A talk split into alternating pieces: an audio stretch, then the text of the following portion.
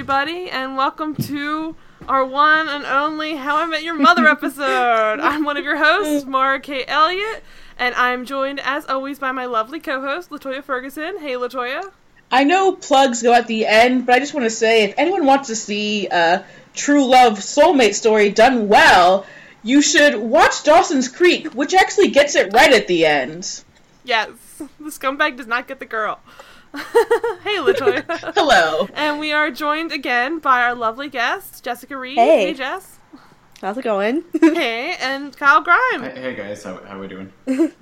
Uh, not great, Kyle. Not great. Oh yeah. Uh, so if you if you couldn't tell by the intro earlier, obviously this is our Happy New Year episode, and probably one of the worst shows I've ever seen, Oh my god. finales I've ever seen. How I Met Your Mother, season nine, episodes twenty three and twenty four, The Last Forever, part one and two. So. I mean, I'm not gonna lie. This is part of why I thought about doing this podcast at one point because this is one of the most infuriating things I've ever sat through. I felt like it was a betrayal of everything I know and hold dear. I don't know about you guys, but let's get into it. So, I myself watched this show up until around season 9. I lost track of it, and then I was to go back and rewatch it, but then this happened, and I thought, to hell with the whole show. Um, how about you, Latoya? I know you probably watched all of it. I did watch all the show, and I will argue that the, the rest of the season is really good until you get here. I have heard that. I think it's part of why the, the the betrayal felt so raw is so many people actually got back on board with it, and then it just pulled the rug right back out from under everybody. Yeah, pretty much. Because I even went back before watching this episode and just watched like a little snippet of the of the the wedding of Robin and Barney, which is what this whole episode is about unraveling, kind of. Um, and it, it's like this beautiful, like everybody and their families there, the love of their lives. It's like this whole thing, and in ten minutes it's gone, and we'll get into that. But it's like. Really? Like, do you not have any respect for what you're even trying to do? But I don't know. So No, so no, they have what- respect for what they were trying to do a decade Oh, ago. Exactly, and they had that pre-recorded, so they gotta just. They go didn't have gut, to. guess. They did We'll not get to that part. Have to. So dumb, so fucking dumb. So Jess, how about you? Did you you watched all of it? Uh, as well? yeah. I mean, I've seen I'd seen all of it way before this. Um, a friend got me into it. I think it was in its third season when I started watching it, so I watched from about there all the way through. yeah. And how about you, Kyle? Um, I, I followed the show the entire way through. Uh, well, I pick, I picked up the season one DVD uh, when it released, and then I binged all that and I got really into it, and then followed it from there. I was gonna say that I agree with Latoya that season nine would have been fine, would have been good if not for the last two episodes that just undid like seven hours of work in ten minutes. So And I'll I'll even argue that I think as terrible as many points of the episode were, if you had caught off that cauterized that last five minutes of the of the whole series, it wouldn't have been good, but it would have been salvageable. Mm-hmm. Yeah. It was it was that last five minutes we'll get to. It would still like- be really terrible for Barney and Robin, but hey. At It's least... like if a it's like if a building was on fire and at the last five minutes, instead of just trying to like put it out, you threw some gasoline on it. It's just like, what are you doing? It could have gone out on its own. You just murdered the rest of the people in that building. but so so let's. I mean, there's no other way to do this but unpack it. We're gonna try and go as, as point by point. There's a lot of tangents. I'm sure we'll try and stop from going off on, but who's to say it's any you know problem? Because I feel like this is one of those these shows that I think this is such an epitome of of of uh, personally of my late high school college career of watching TV that when it ended so poorly it felt like oh so I'm an adult now like this is what being disappointed in TV is this is like what disappointment feels like. I mean, it was really like oh Yeah, was- all my hopes and dreams are dead definitely a college thing for me too because I remember because I had started watching the show like I guess it was during like season two reruns like in the middle of a hiatus uh, of season two, and it was like some Yeah. of the few first episodes I saw were like the brunch episode and uh, slap bet like those were some really good episodes to start get started on. So I like I went back and. Like I made my friends like when we were like home from break, like on break, we'd like I make them watch How I Met Your Mother with me, and we'd all get hooked.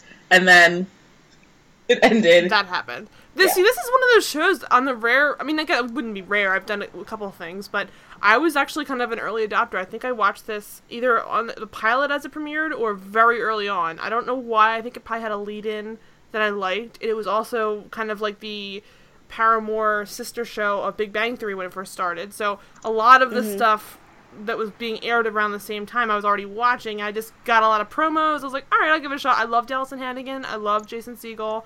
Sure, why not? This is pre anything that Cobie Smulders had really done. This is one of her first forays into TV or anything, pretty much. Hey, And- she was in the second episode of True Calling. Oh, I'm so sorry. She played a sociopath. She was also in a season four episode of uh, Smallville, and she played a sociopath and tried to kill Lex. So, I mean, she was doing things. Yeah, she was, but this is definitely her first, like, you know, opening. She was in a rock movie.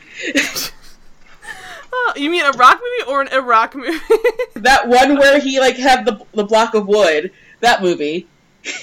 What the fuck? It was a baseball like, bat. A rock? Wait a minute. I think it's been a rock movie, like a rock band, and I was No, thinking it Dwayne Rock Johnson, You dumbass. mean Walking Tall? FYI, I think. Yeah. Yes, not, I haven't seen that garbage Okay. movie. With Johnny Knoxville. Her, her character was called Exotic Beauty. That is a fact. that is a fact. Oh god damn it! All right, so let's get into this episode because we can keep going at this for hours. But I want to talk about The Rock. God damn it. oh no but um dwayne johnson's aside um so they they start out the episode going back to the beginning with all the bad wigs and all the Oh God, yes. heads. It's i it's most obvious. what this show has been on for nine years at this point they could never nail an Alyson Hannigan wig Oh Ever. God, her wigs were so bad. But it was yeah, it was most obvious because it was an Alyson Hannigan wig, and Neil Patrick Harris super aged in those ten years. Yeah. Oh, yeah. Yeah. You can see it all over his face. Especially in, the, in the very end, they have this little, which I actually found nice, even though I was so mad I was like literally contemplating hitting things. They have like a, a Marshall as played by Jason Segel, like end credit all from the pilot, of yeah. Old, of their old old pilot pictures, and Neil Patrick Harris looks like 20 years older. And I was just like, oh my god. I mean, the dude works all day long, so uh, it's obviously part of it, but it was he's probably the most different. I feel like Josh Radnor had such a youthful face at first that he just kind of aged to the same age that he already started at. But of everybody, Neil Patrick Harris definitely does not look like he's Neil Patrick Harris ten years ago. It's ridiculous. Um, but so the, this episode starts off with them all sitting in the bar. 2005. When I like 2005, definitely a scene shot in 2014. Exactly, and at their first group hang. So I guess it's supposed to be right around after the pilot. It's their first like interaction after you know Robin has kind of said, "Hey, I'm not that into you, but let's hang out anyway." And it even like it really like hits a point where I think they're going for the charm, and this is where I think Jess we were saying earlier, the the bad will that was earned with this finale, it comes back like mm-hmm. tenfold because I nothing seems charming anymore. Even though I know I would have probably Exactly. liked other parts of this, and I think even when I was watching it that night, the first time I watched it, I was like, oh. This isn't so bad. It's not great, but it's not like the end of the world. But it then, was like, like- it got uh, like a like a mud pile. Like it just progressively got worse and exactly. worse It's, and it's like worse. it's like you got into to quicksand and you kept moving instead of standing still. But uh, yeah, so she, like there's a line where Ted's like, she goes up to the bar to get drinks for everybody. uh, She buys a round for everyone, and he's like, uh, she and Lily's like, hey, I like this girl. Nobody bang her. And Ted's like, hey, it's still on the table. She's only rejected me three times. She's very much still in play. I was just like, oh Oh, Ted. you are the kind of piece of shit that like I was into when I was in high school, and now I'm just like, what was I even? You're garbage. This character is garbage. Or did you make a bust of Ted Mosby's head? no, I never people went that wanna know. far. And I don't even necessarily. I wouldn't say that I was into Ted Mosby. I was always a lot more into just Robin in general, and then even Marshall and Lily. But um, I just think that he's one of those characters that that kind of like wistful charm is very much of, of a begotten time. Like I feel like it's the Zach Braff movie of it all, of it all, where it's still people And you're like, watch you it, into that? and I'm not t- totally against. It has its place in the world. That's why a lot of John Green books get sold. I get it. I like them. I'll read them. Whatever. But like, it's not Christ. the kind of sustainable character that lasts nine seasons and doesn't age up at all. Which I guess is the point. It's a flashback to 2005, but he's changed not at all by the end of the show. So that's it. Really was like, why bring this into it? Just emphasize how little he's he's learned from his lessons. Like he's just back to Well, he supposedly had learned in the previous episode. but he didn't. It went right back to the beginning because Well, yes, in the previous episode, it should have just ended it all, basically. Exactly. Everything is blown up in this episode. been. The only good scene in this is the the scene, the first initial scene between him and the mother, which we'll get to later on. Yeah, but yeah. that is the only. I think that is the only worthwhile scene. And there's the there's a, like the problem is here's the main problem with this episode, and I think a lot of this show. These are great actors, and I I will absolutely defend all of them for acting well, including even frickin' Josh Radnor. but like, I think that they do a really good job adding to like these these levels of emotion to otherwise garbage scenes. Like there's a scene later on where Lily is literally wearing a costume of a whale over her pregnant belly. And I was almost in tears, and I'm like, "This is a terrible episode." And I'm like, "Fuck Alyson Hannigan and her crying! Like, I can't take this." And I think that they just use so much of that to lend itself to being good writing that when you like take a step back, you're like, "Wait a minute, this is 100% performance based. Like the writing mm-hmm. itself could could come or go. Like Alyson Hannigan could be crying about you know, buying a pretzel down the street, and I would be like, oh, "I'm into it." Like, That's, it weird matter about you, Morris. that's what's getting you to cry.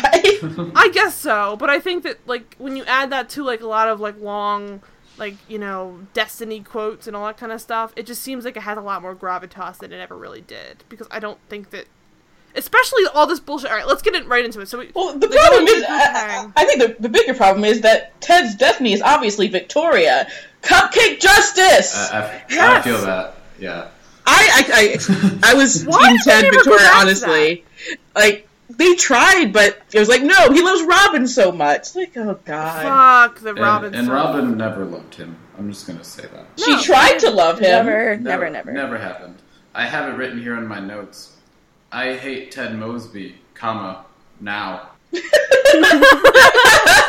yes yes because okay all right so we get back to, to present day which is supposed to be like a big like oh like look they're best friends and they're still best friends but like yeah, what kind of best friend leaves early from his friend's wedding i was like i was oh, oh From my like God, a when I job he only took because he couldn't stand how much he's in love with his best friend's now wife.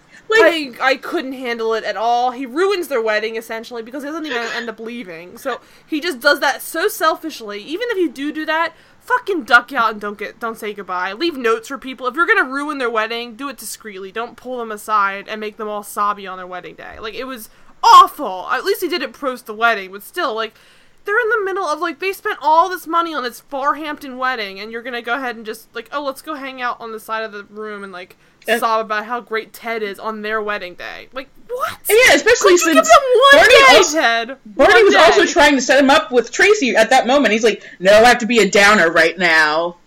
If you had just let Destiny take its fucking course, you would have handled it even better on its own. But instead, he has to know, go off on his own, and still meet the love of his life that way. Which I think that's the problem with Ted is that for every time that we actually do enjoy something that happens like organically with him, he'll have to go and fuck it up and do something else. And like the like the the especially the Victoria stuff was even though obviously it did happen, it was written that that way, but it felt so much more organic than something like. I don't know any of the other love interests. I think she was obviously one that stuck out as just like, Well, yeah, like a real. she would have been the mother if the show hadn't gotten renewed, like past the initial thirteen. It's infuriating that they ruined that. Why would they not bring her back at least? Like, oh my god. But so Well, they did, Mora, and then they ruined it. right, but not to bring her back as the mother. I mean, so it's just it's. ugh. I mean, Christina, Mil- Cristin Milioti is, is great, obviously, But, but, why like, misuse her in such a? she- what, if, what if she hadn't been great? Like, what if it just bombed spectacularly? and spectacularly? it would have What do you do gone well her? with everything else that happened in this finale. pretty much. So so Ted's moving to Chicago. Barney has married Robin as of the last episode, and the last episode had like every major, not major, I guess every large cameo slash big character in their lives. Like all their parents were there, which is kind of unique for them both to have all their parents there because they have you know cameo guest stars John Lithgow and. I th- was Alan Thicke there? I think maybe, or at least he could have been there. But either way, like big deal to have all these people back in the in the pews of the church as they're getting married. Here, let's uh, John Lithgow, uh, Taran Killam, Tracey Ullman, Ray Wise, Ben Vereen, Frances Conroy, Wayne Brady. It's a whole have a like people. list of people that were like you know kind of I wouldn't call them like heavy hitters, but they were like the people who would only show up if it was a really especially like family centric episode. So it obviously they pulled out some stops. It wasn't like it was a little beach wedding and then they threw it out the door. They had this big opus of a wedding and then they throw it out the window ten minutes into the episode. And it's not even they threw it out. in the- Like, okay, there's two ways this could have gone.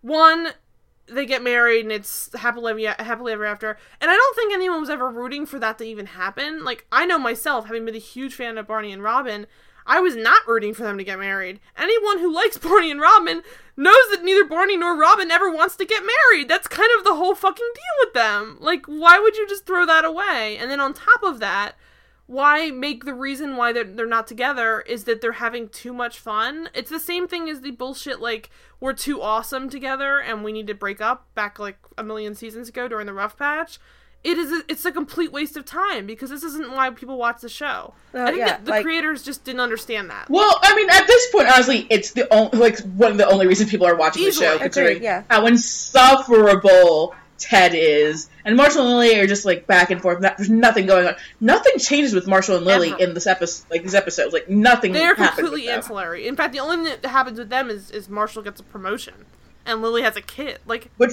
which are things we knew would happen oh years oh my ago. god since like the first season practically right i think or at least second season when he has a flash forward to being a supreme court justice like mm-hmm. Yeah, we've known this for like seasons at this point. These are stuff they told us. So why would we have to look forward to it? Nothing is like stupid, shock stupid, stupid, stupid. So, so Ted leaves early. Well, tells them he walks up to them, basically, I have guys.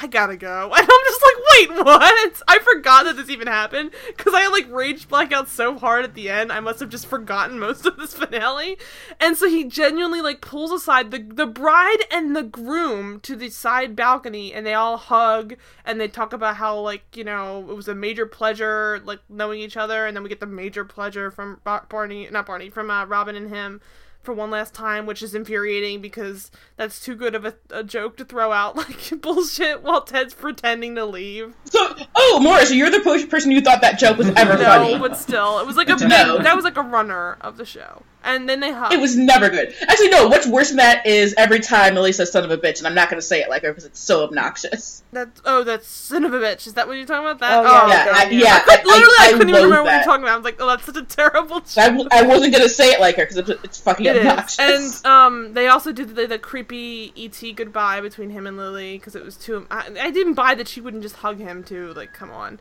And then him and him and Marshall hug him and, him and Barney uh, hug and they do a high five for all infinity and then they they hurt their hands blah blah.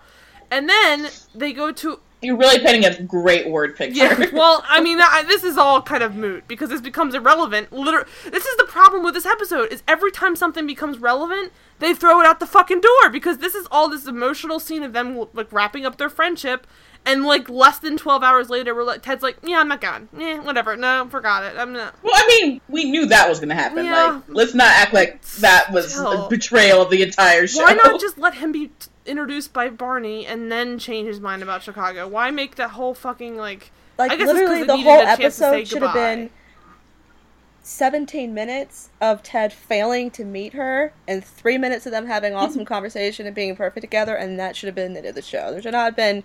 I guess they Part wanted two, to the reckoning. There should never have been They that. wanted, oh god, they wanted to have them say goodbye. I think so. That's just like their way of shoehorning that in. But they mm-hmm. could have done that later on because they do eventually break up as a as a group of friends. Like they didn't need to do this part of it.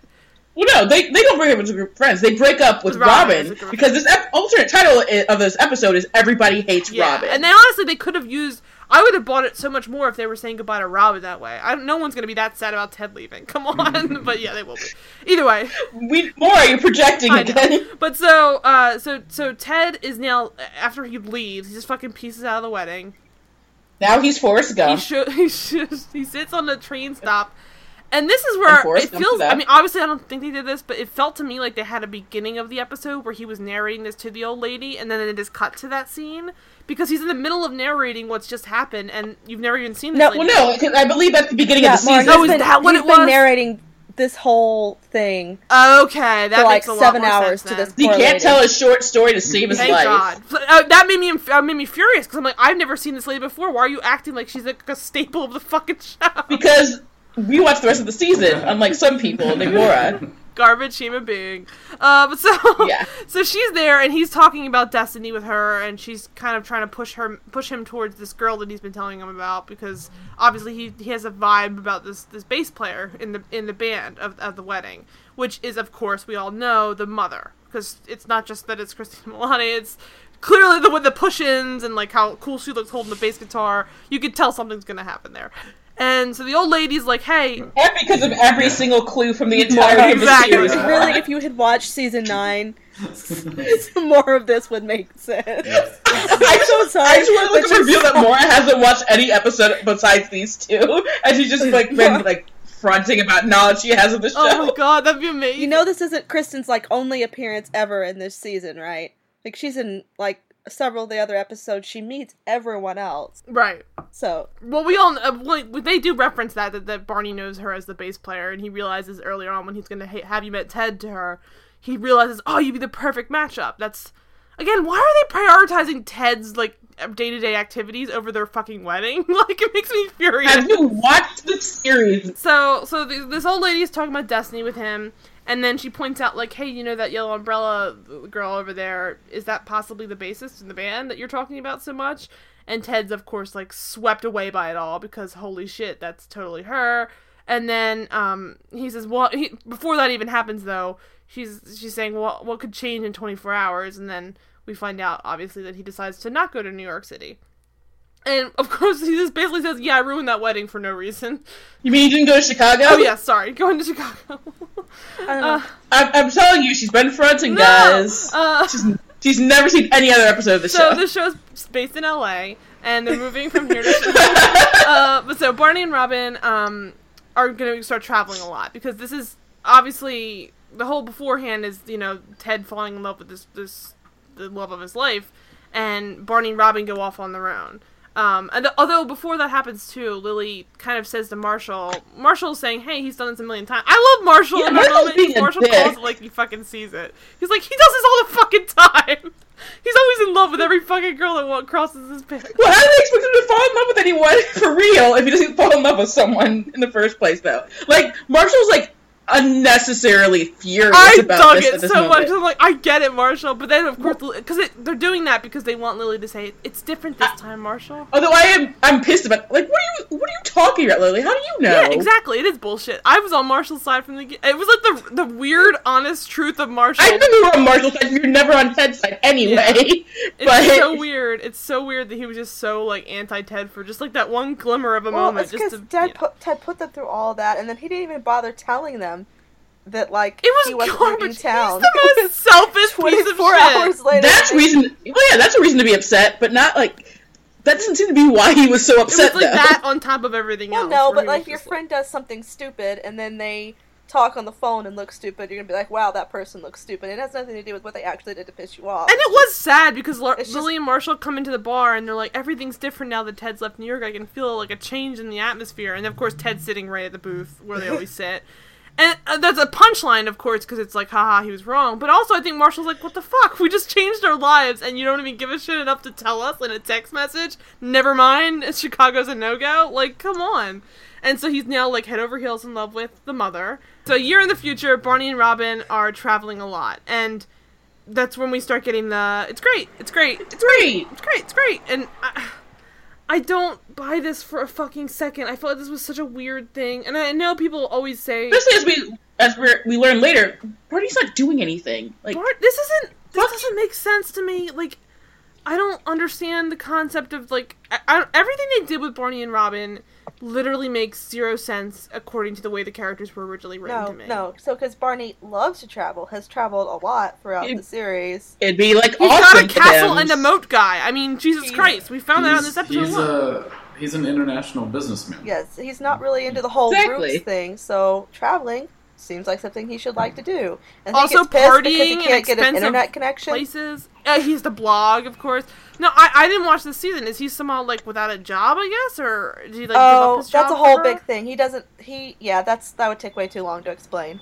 So essentially, that was just garbage thrown away as well. Maura, but do you remember? Do you remember the guy who like stole the virginity of the chick that he was planning to lose his virginity to and run off and join right. whatever Peace Corps or whatever with? Okay, so apparently he's like the big boss at Goliath National Bank, and Mhm. Barney's been spending like ten years infiltrating the company to screw him over and ruin everything. The end. Right. So That's it. Yeah. So he's accomplished his only life goal, essentially. Yeah, Exactly. he still like has like a fuck ton of money Yeah, so anyway, what's so, it's not here? like I don't get it. I don't fucking get it. Why isn't he like a traveling suit salesman or something stupid like that? Like you could do a ton of things with that character instead of he's a, a socialite blogger who can't get an internet connection and is pissed Plus, off. it's 2015. Everybody has personal hotspots on their phone. I was gonna say that too. I have it in my notes, Jess. I mean, they didn't maybe know that then. Although I think it was kind of where were they there? Like Ukraine or something, though? no. They were. I thought it was like Argent. Uh, No, was that Argentina? And that was later on, I Yeah, guess. it- but it was Yeah, Argentina's much later. I think they were like in the Ukraine Yeah, or it it something. was some anonymous country. But I I could not buy that for a second. And even if they didn't have internet that one time, it felt I'm still very confused on how to use personal hotspots. So if you guys want to show me later, that yeah, you be- need to actually. be If you guys want to It's excellent. give a tutorial after the podcast. Yeah, it's excellent. But so I, I just could not I couldn't buy that for a second. I didn't buy in general the whole, you know, Barney hates the the basically jet setter lifestyle that he's now being afforded to as a house husband because that's kind of what he was. And I'm like, look, I can understand him having trouble, you know, being monogamous maybe or something stupid like that, although fuck your fucking Colby Smulders. Why wouldn't he want to be like a I trophy know. husband? Otherwise, like, the only issue here should have been that he wants to hit on girls. And honestly, the Robin that I was into with Barney and Robin is is the Robin that probably would have been cool with genuinely like a kind of just like a open professional relationship. In fact, I don't, I don't, I don't believe that. I mean, not to not to. I mean, I agree to a point, but I also think that when they actually get divorced, when I first saw this, I'm like, oh, so now they're just going to become best friends again and just still like jet set across the world. And the, the, the No, marriage part of it was no. no, no, no, no, No. no. Like, so you literally lost two different opportunities. To yeah, see it wasn't it. the whole Well- thing about an out being friends again, but like, nope. Nope, instantly not friends, never talked, whatever. And we'll get to the other part in a second, which makes me more mad. But um, Well, I so think, I, I, I think what you're like uh that's a good point to make as far as like I always like read the relationship as something they would be able to like you know maybe open relationship or polyamory or something of that nature because they, they seemed so well attuned to each other but uh, with, like with a lot of problems in this episode this is all based in like very archaic christian like this is this is simple to even though the show was definitely more sexual progressive in its seasons than other sitcoms right, it's still it's still pretty traditional so it I can't. Like, I would. I would be way into them, like getting into polyamory and shit. But like, I don't think we're anything, there. or yet. not even not even the. I mean, Especially with their judgy I know, friends. right? Although Lily would have been totally down, but like regardless, How many times did Lily hit on Robin? Let's be honest. they made out in the one Yeah. deleted scene, I think. But regardless of this, though, I don't understand how. uh, Fine, the polyamory thing's off the table if it's too traditional or too untraditional or non-traditional, whatever. But I could totally see them just having a long-term, non-married, non-committed relationship because that's just Like Joshua Jackson and uh, Diane Kruger. like, it exists. And I was so happy at first to see two people who were professional human beings who fucked all the time and did not get married. Like it But clearly they happened. were wrong, and what they needed in their lives were children. Oh my god! Oh my god! All right, do not do not strike the match yet. Let's.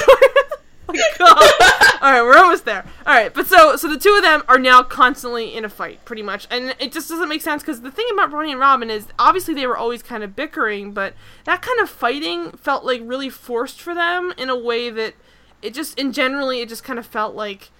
I don't know. It felt sort of like, oh, we need to create some kind of a dynamic here that's Yeah. different. Let's just have them fight. Because again, Barney's side of the argument was didn't make yeah, any they sense. wrote Barney out of character, so the whole argument was a was a bust. You know, It was stupid. And I had to do my blog. Like, dude, come on. go to an internet cafe. You know, God, I know. There's those are still things. relevant. And I'm sorry, one more thing. And the hotel, uh, like the uh, a star reporter Exactly. is staying at, is not going to have Wi-Fi. have It was Wi-Fi. garbage. Come on now. It was so like that. garbage. stupid, stupid, Sure. stupid, stupid. Sure. But so, so I think the issue also might have been that he he instantly needs to start taking a side, and then when he when he realizes what she's arguing against, he almost looks like he's gonna backpedal because. I honestly, I mean, I was later on. I think Neil Patrick Harris and, and um, Cobie Smulders both defended the episode, even though it really threw them both under the bus, as far as I'm concerned.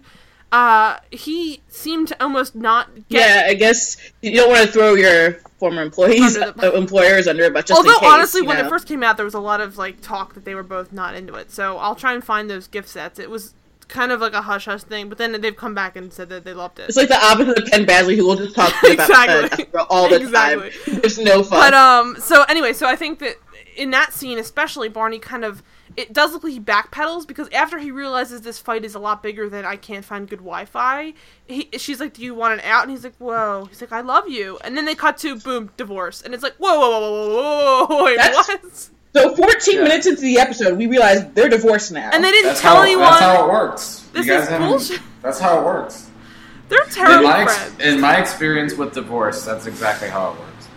It's not. It's not at all awkward to announce to your friends while your Yeah. ex spouse is there that you are now divorced. Yeah. Plus, you find Yeah, out that that's either one of them is pregnant, so it's like doubly ridiculous that they're they can't let anything. Uh, every every person in this pl- main cast is just a, a, a lightning or a thunder stealer nonstop. Every time someone like announces something important, they're like, "By the way, I'm divorced. By the way, I'm pregnant. By the way, I'm marrying this person." And then Tracy, even though she's like the, the new one, she's like, "Oh, I'm gonna steal everyone's thunder." Cancer. Boom! Boom. She wins. Ultimate thunder stolen. But so so uh, That bitch. Lily is pregnant No wonder again. Robin stood, stood away. Lily is pregnant again for no. It, it- was Alyson Hannigan pregnant at this point? Because otherwise, why did they even make Lily pregnant? It was I don't think pointless. so. I don't No, think so I at all. Lily being pregnant was Lily, pointless. all no, Lily always wanted three kids. It was always a joke whether she and Marshall Marshall were going to have three girls or three boys. well, I totally was get ha- letting her have the kid, but like she's pregnant for like seventy five percent of this episode. Like you don't need that. Like that felt like a completely unnecessary plot point because they needed to give Lily something to do. Like she was, it was a joke too. Like most of the scenes with her were just like, haha, she's so pregnant, haha, shit's too big to, to still live here. It's just like stupid. the fact that their joke was always, "Oh yeah, they want like three kids." Like, couldn't anyone just like, couldn't it just not happen? Couldn't it just be two kids? Maybe even four kids. Why does everything have to be exactly what they had planned? Because it's- because that's Because bullshit. this show, that's Latoya, bullshit. this show is written by a pair of Ted Mosby's. That's why, for the record. I know Um, Yeah. So my last note is very attuned to what you just said, Latoya. I have it written under Apex Suburban Fever Dream. yes, it really is. It really is. I wish that that it ended with comma now. but yeah, so so they they catch up. Um, they're they're having another group hang, and this time it's revealed that they haven't seen each other in a year. Now the other time it had obviously felt like Oh wait, I, I want. I'm sorry. I wanted to say real quick about like the reveal of the divorce. Ted's initial reaction is, "This is my mom and dad all over again." Not about you, Ted. everything's about Ted. Also, he wants to fuck his mom. he admits Well, right there it's obviously. edible. Oh god. But so um, so they they they literally throw Yeah, I out thought the we already established that. In the Oh, I show. know, right? They they, are, they also throw out the line just like so casual, just like yeah, so we got divorced, like, which is why I thought I read that as as my last like this is where I start like grasping at straws. Like I'm starting to go like, oh my god, this is so bad, I can't take it. Let me find something worth liking. I thought, oh, maybe they're spinning it so that they are they're divorced in in in writing, but they're still together in like I was hoping, where it was just we figured out that that I think that's what I was. I assumed would happen when I like first watched the episode as it aired, and then I realized quick, slowly and slow more, just more quickly that that's not what's going to happen. Exactly, and I'm like, whoa, because it's not just that they were fire. divorced; they were like, I, I mean, they weren't. It's weird because even when they said they were together and they traveled there together, so you'd think it's an amicable divorce, but then the next couple scenes are all just not them together, them growing further apart, Robin hitting on random women. I'm like, wh- what? You mean? Barney. Oh well, in a perfect world, Latoya. That would have been a different Oh. show. yes, I Barney hitting wish random women. Robin just be like, and now I'm into women, and that's how the show. God, that would have been great. Oh my god, but no. So God, Ted shows up with a damn blue French horse, like there with her girlfriend oh and her dog. God. So they're so they're like you know divorce divorce. They find out oh my god this isn't just like a thing with them. They're full on just separated, go the, gone on a bender. Although I did like that before they actually got the divorce, they did even have sex that one last time. I'm like, oh, Or, like, that makes me seven like them so much times. more. Because even then, they, yeah, they say like they did it like seven times in a row, or whatever, and they high five. And I'm like, so this is that's where I'm. I mean, the misread is not that subtle. I felt that they were really pointing in the direction of and now we're back to just fuck buddies for life, right? Yep. And they won't see each other that much, but when they do, they hang out and they have sex or something. You know, like that's all I But they wanted. don't. None of The it. but friendship is instead, over. Barney regresses completely. And And, they Bar- treat it like a Robin is relationship. Terrifying. And we're supposed to accept his regression, which we'll, we'll get there, obviously. They- but even though it's, it's completely Disgusting.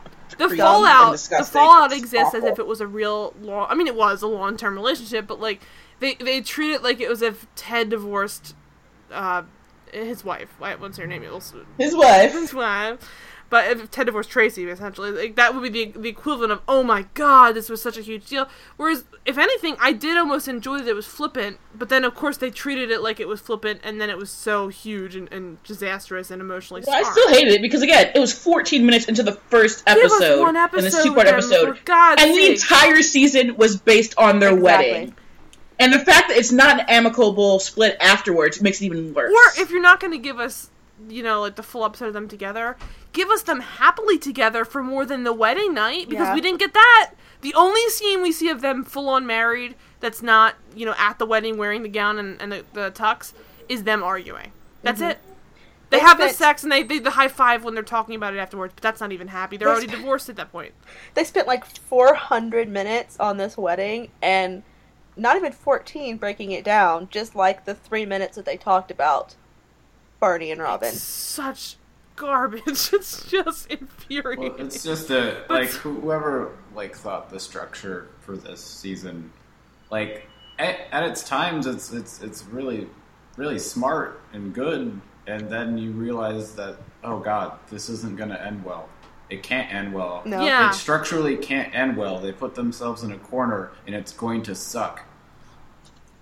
And then it no matter what you and do. then it did, yeah. Like they, yeah, they put themselves in a lose lose situation because, like, Mm-hmm. you get And we'll get to the scene later Yeah. on that really, I think, cements exactly what you're saying, Kyle. It's not just that this this season did this. I think the whole show did that in a microcosm. Like, well, I mean, but they they did like 22 episodes over like what was that like a three day weekend, and then Yeah. the last two Which is episodes, impressive, honestly. last two episodes it's covered- impressive.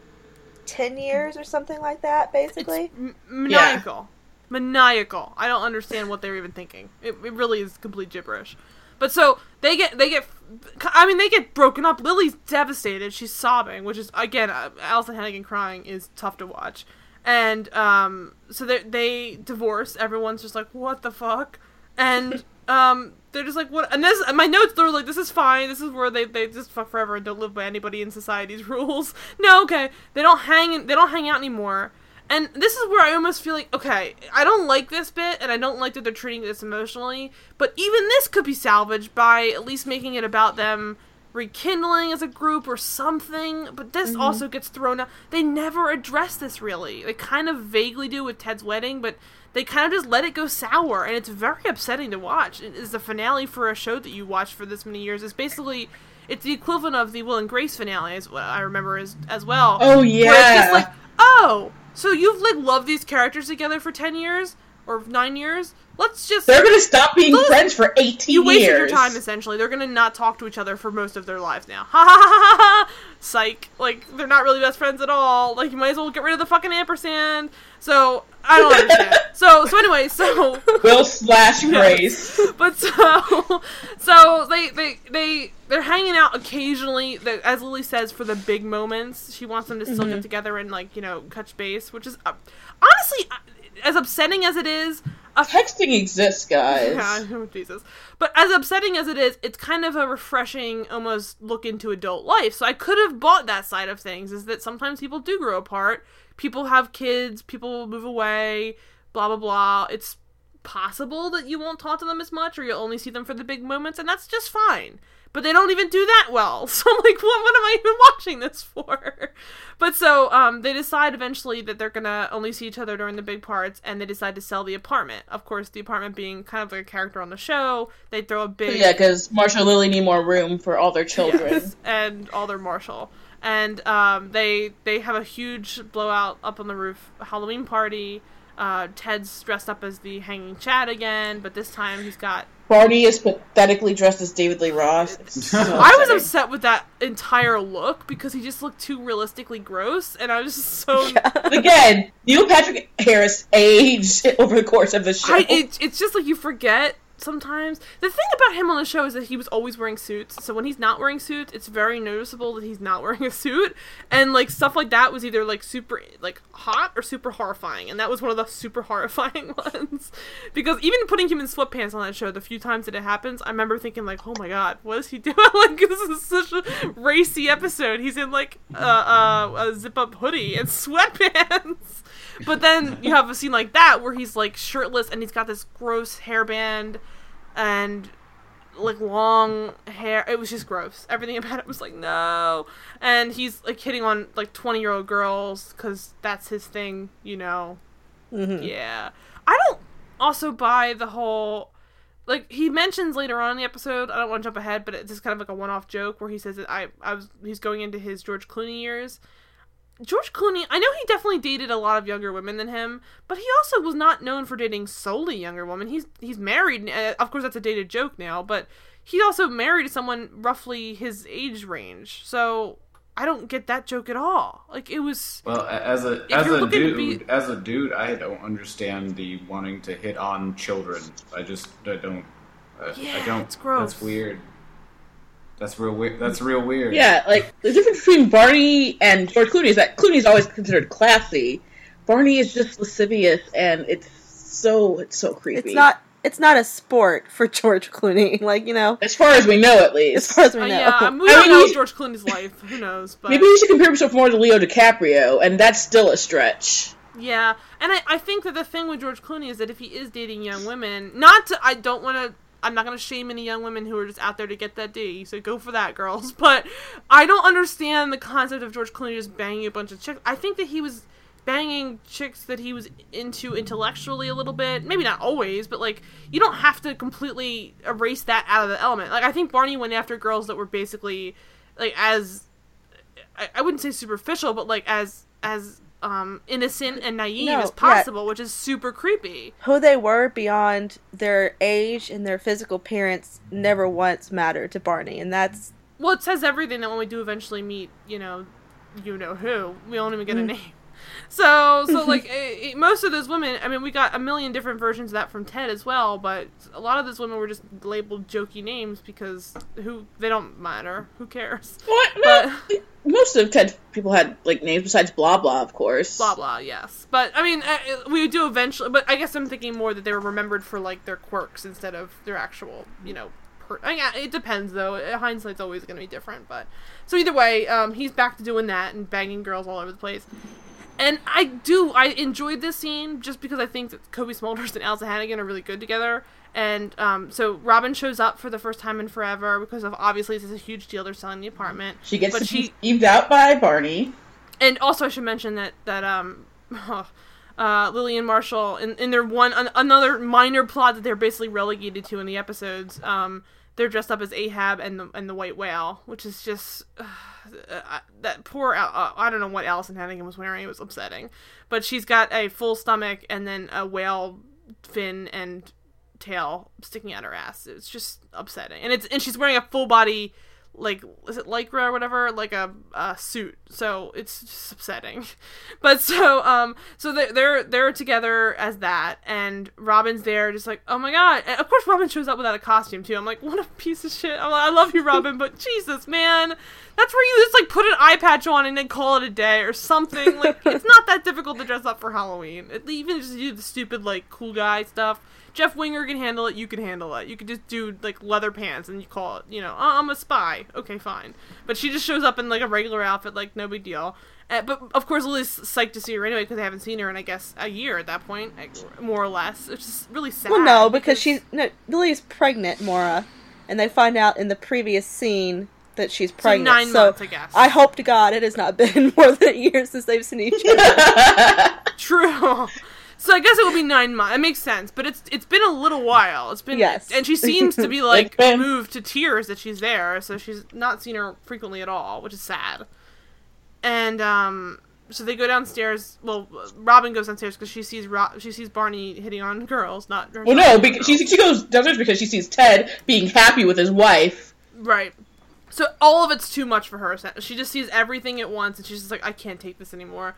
And she kind of tries to piece out. She has a nice moment where she just like looks around the room, is like, "Oh yeah, I remember what it was like to be in here," but also kind of nostalgically because I remember what it was like to have sex with Ted in here. You're welcome. Gross. And um, so she leaves. And on her way to the door, though, Lily's like, "Where are you going?" Well, if, uh, it's really sad because at first Lily just says something like real cute to her, just like, "Hey, what's up?" And then she realizes she's just leaving, and it was kind of a dick move to just leave without saying goodbye. But she does then say goodbye, kind of. But And Lily's Lily's like, so- what about the gang? And Robin's Yeah. like, gives her a truth bomb about the damn gang. Yeah. It was that was the realest. Oh, see, that's where like the Should problem drop with that damn mic. Yeah, the problem with this episode is it goes it, it goes up and down from like this is a really good scene. It's well decently written. I think Until she more or gets to the. Ted part, at least. And yeah, and then and Cobie Smulders and Alyson Hannigan are phenomenal actors, so it really reads like a really good scene. But then, of course, the next second it just pulls it right out. Like it- it's just, it just, I can't take it. It's just so stupid. calls So- Ted the guy I probably should have ended up with, and I wanted to like throw a bottle at. Oh him. my god! Because like, oh, I have it ne- written down next to it at like that exact moment. The guy I probably should have ended up with in parentheses who wanted nothing that I did. Ah!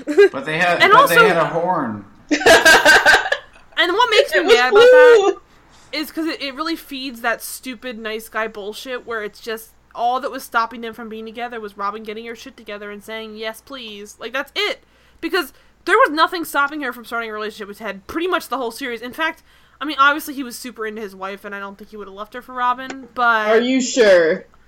I don't Are, if like Robin tried to kiss him, what would he do? Oh. or Robin tried to initiate a threesome or something What? More that's, like an- it, that's but- another episode we should have had. I know The he's dumbest done it thing before about guys this, though, he's done it is before that on the surface, Barney and Robin have enough in common that their relationship should have worked, and it tanked.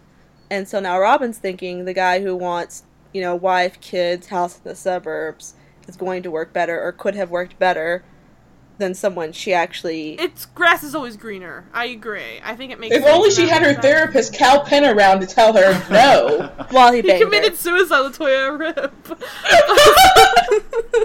so, Uh, this is why Robin should just spun off with Patrice, and then that should have been the show. where was that? Oh my god, I thought the same thing when There was- showed up at the why- wedding. Give Oh, me some Patrice. I need more, like a, a million percent more Patrice. way too little. Patrice. Robin should have ended up with Patrice. I wish Patrice had stuck her head out of the room with the dogs at the end and been like, next door, please. Yeah, that, that's your girlfriend.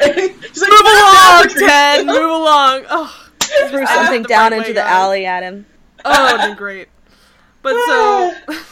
we fixed the show, everyone. Yeah, we did. That you're welcome. But so anyway, so so Robin basically again like drops the truth bombs. Just you know what the gang is to me, Lily. My ex husband, the guy I probably should have ended up with, and two married people with a kid. Which I'm like, also way to throw them under the bus. They're just your Exactly. friends. Well, I mean, clearly they're not initiating anything either. 'cause I know, have that's true, kids. but, uh, People with the kids are the worst. Yeah, the problem here is that all this bullshit non-communication stuff. If if they were just friends, like you don't have to stay friends with everybody you went to high school with, or everybody you went to college That's with, or everybody you out with as, as an adult. Like you can totally just pick and choose who you want to stay in touch with, and they could have totally done that with each other. They don't have to see Ted every time she hangs out with them. The fact that, in fact, if Ted has kids at this point, or is gonna have kids, or they're married and happily, or not married, but like happily living in sin, as they said, um, they obviously have a lot more in common, so they could be hanging out all the time, and they're not calling Robin. Or if they're not hanging out all the time, then clearly they are distant in a way that Robin and them haven't been, because at least Robin has nothing in common with them. Ted has a ton in common with them, and they still don't see each other that much because they're not living in the same area or whatever it is. So I don't know. I just felt that was kind of a cop out for Robin, but I do respect her for at least giving her the fucking truth instead of just, oh, I have to go. Like at least it wasn't any of that kind of like mealy mouth bullshit where it was just you know I- I'm gonna leave. I have something to do. She made an excuse because she's honest, and that's when Lily gets really upset because she's just like, oh, this is serious. Like Lily did not realize that the conversation was going to be that intense. I don't think until boom, it is. And um, so they're they're like, oh shit, and Then this Um, episode ends with no Patrice. and it's it's such a dark ending. It's so dark that she leaves the apartment. Barney is like I'm back doing that bullshit with nailing people. Lily's sobbing in the living room alone. And, And now for a worse it. episode. Yeah, and that was the good episode of the two of them. So on to part two. So literally like it opens up with pretty much just like telling us so 2018, there's not going to be any Robin in this episode, and I'm already just like, ugh, like Robin was the only thing interesting about the last episode, and she even had her moments. But um, so so she's she's like, okay, um, uh, I'm off doing her journalistic stuff in I guess uh, all over the world. They didn't really tell you where exactly. It was everywhere. Well, they don't care. they don't talk to her. Yeah, they don't. Uh, these people suck. I don't know. The they're gang's so hanging out, and Robin's not them. part of it. How hard is it to follow Robin on Twitter and to make plans via DM? This is bullshit. It was like 2016. at She doesn't point. follow them. She Oh only follows God. celebrities. Where is that? Okay, this is that's our new life, right? So Robin is like got a million followers on Twitter, doesn't follow them back, and they're constantly just tweeting at her, and they're lost in the shuffle. oh, Robin. But so um, Marshall's a judge at this point, and the judge stuff I felt was really kind of uh, sad because that was such a huge deal for Marshall, and it was just thrown off like these little like one note mm-hmm. little. Oh, he's a judge now. Oh, he's going to the Supreme Court. Yeah, Court. we never now." see anything that actually happens with him. Oh yeah, well, I think what's worse is that there's like not a zero zero mention of Lily's interest in art or anything like that in either of these episodes. It's just Lily the baby maker. Yeah, it's it's. That's what women are And- good for. That's why Robin's the worst. And even even um Stacy doesn't really or Tracy sorry even Tracy doesn't have a Stacy. god damn it but so even Tracy doesn't have a ton of stuff Again, like she fronting. She's only seen these two episodes. well, Tracy doesn't Uh, even get a name until the very end. Last- Yeah, Second. you guys just Which I, like. I'll give it here. that I I don't mind that because that's obviously a, a a point like they did that Her name is the purpose. mother. Again, women are only good for babies. Yeah, but Yeah, they could have I mean, given her a name stupid, but- for the whole two part finale. It's like 40 minutes and she has a name right before she bites it. That bitch who's not I- Robin. See, I wouldn't have minded that if they hadn't had her bid it. Like, I, I think it was almost like an aesthetic choice for them, and I don't love it, but at least it like it kind of made some sense. Like, you know, No, I agree with that. If she hadn't died, it would have been okay, but it was just because it makes her name almost actually more powerful when it is said. So I kind of respect Mhm. that, especially because it was a TM. But like, it was the other aspect of the whole like, uh, and she's gone. like, I was like, wait, what? But We don't well, even know what she died of. She just died sometime six years ago. the sickness. But so, Maybe she was a zombie. That would have made it so much more interesting. oh, Clearly, God, she the died of consumption, guys. yeah, that's what it looked Yeah. Women It was- like. it was- consumption. Or Overexposure It's happening. Okay, to Ted so- Mosby. it, it may Yes. it may have been the cancer that she got in Fargo. I'm not sure. Um, Oh, rip. Too But- But um, so she, so she's um, she, she's having a good time as part of the gang. Although they even don't see each other that much because when they're hanging out in the beginning, they kind of reference that they don't really talk that much. And so you're like, why are you all shitting Oh. on Robin for never being around when you barely talk to each other as is apparently? Well, this is also where Barney makes his speech about just let me be me and it's the worst thing in the entire world. oh god, it was It's the Trash! worst. This is Yes. when Rob, oh, Robin being away, you re- really remember how much the reason why Robin and Barney worked so much is even before they were dating or any of that bullshit. She called him out on so much grossness, and I Lily does that to a degree, but, But at he this doesn't point, listen she, to Lily. she doesn't care that much anymore. Like she just she's hampered down. If Robin was there, at least Robin would have said, "Oh, gross," or just made a face. At this point, Ted and, and Marshall are just like living vicariously through him or something. They let it all happen, no big deal. And um, so he's there. They're gonna try and hang out until five in the morning, uh, because it's just a night where Barney's trying to live it up and, and be the only single one in the group again.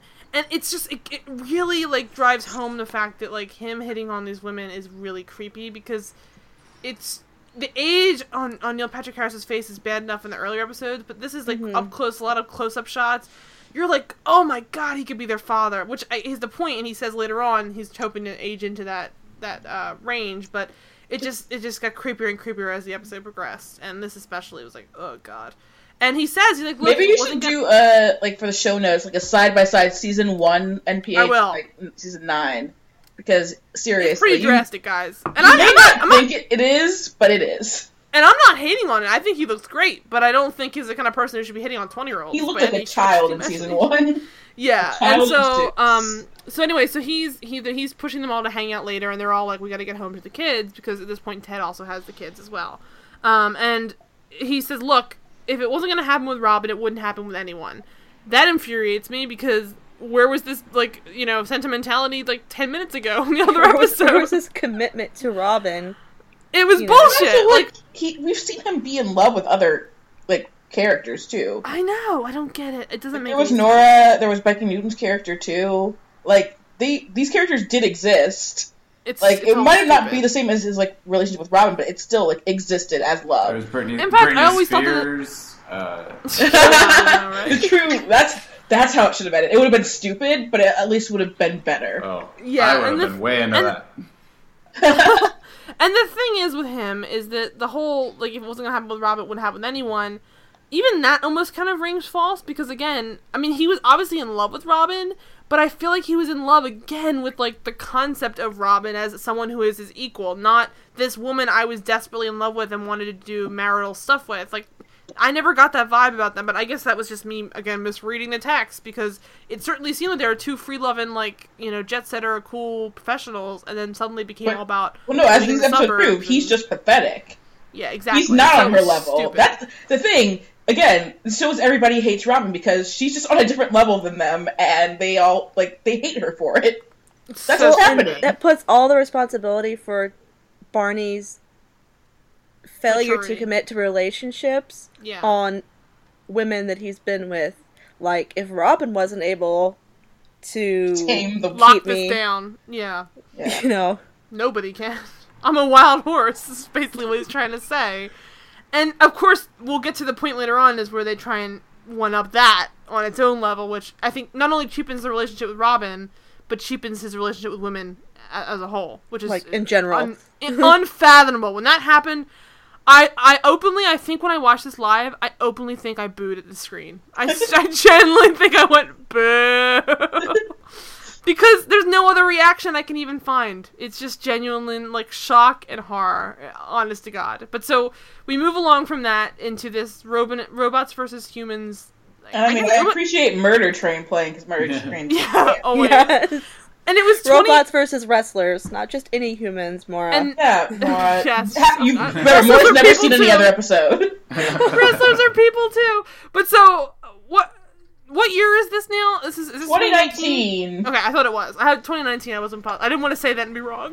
but so Why would you 2019 write 2019 if it wasn't 2019? You make me second guess myself. I don't know. so, but so robots versus um, wrestlers is going on, and they're all like, it, it kind of feels like a medieval times, but with robots versus uh, wrestlers. I mean, it has been introduced in the show before, Mora. You would know that if you've seen any other episode. right.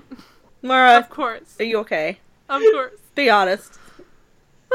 but so they're there hanging out. Barney shows up late and just describes, by the way, guys, I'm having the worst year of my life, week of his life. Yeah, he's very, he's very upset. Right, and he's he he went from having a while back he had the perfect week where he he um, slept with seven women in seven nights, which is gross, and like I wouldn't even. Ugh. And now he's trying for the perfect month. A couple, I guess, weeks ago he tried for the perfect month. He has his new playbook.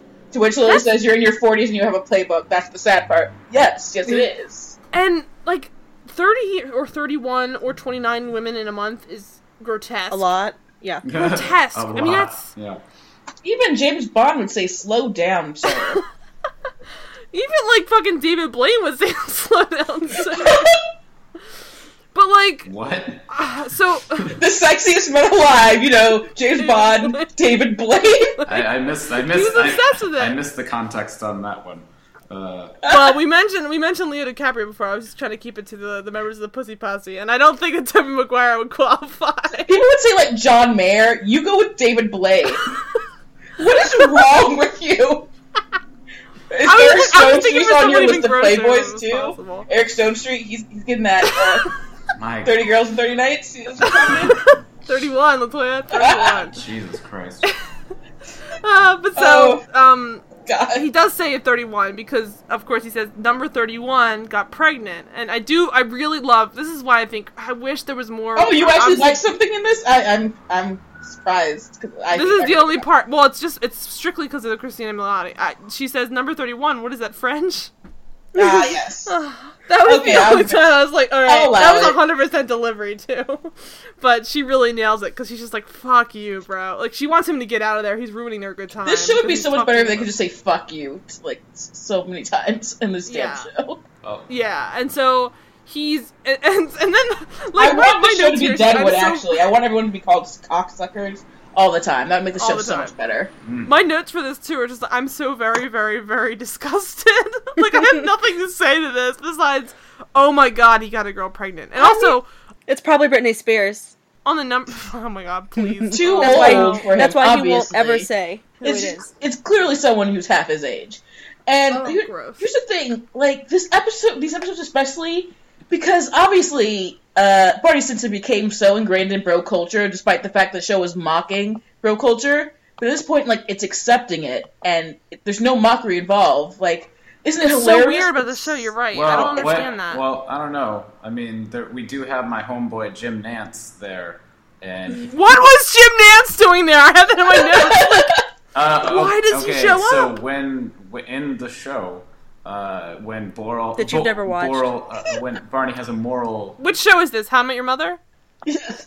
Jim Nantz, the ever, you know, intelligent being he is, uh, imbues him with great advice.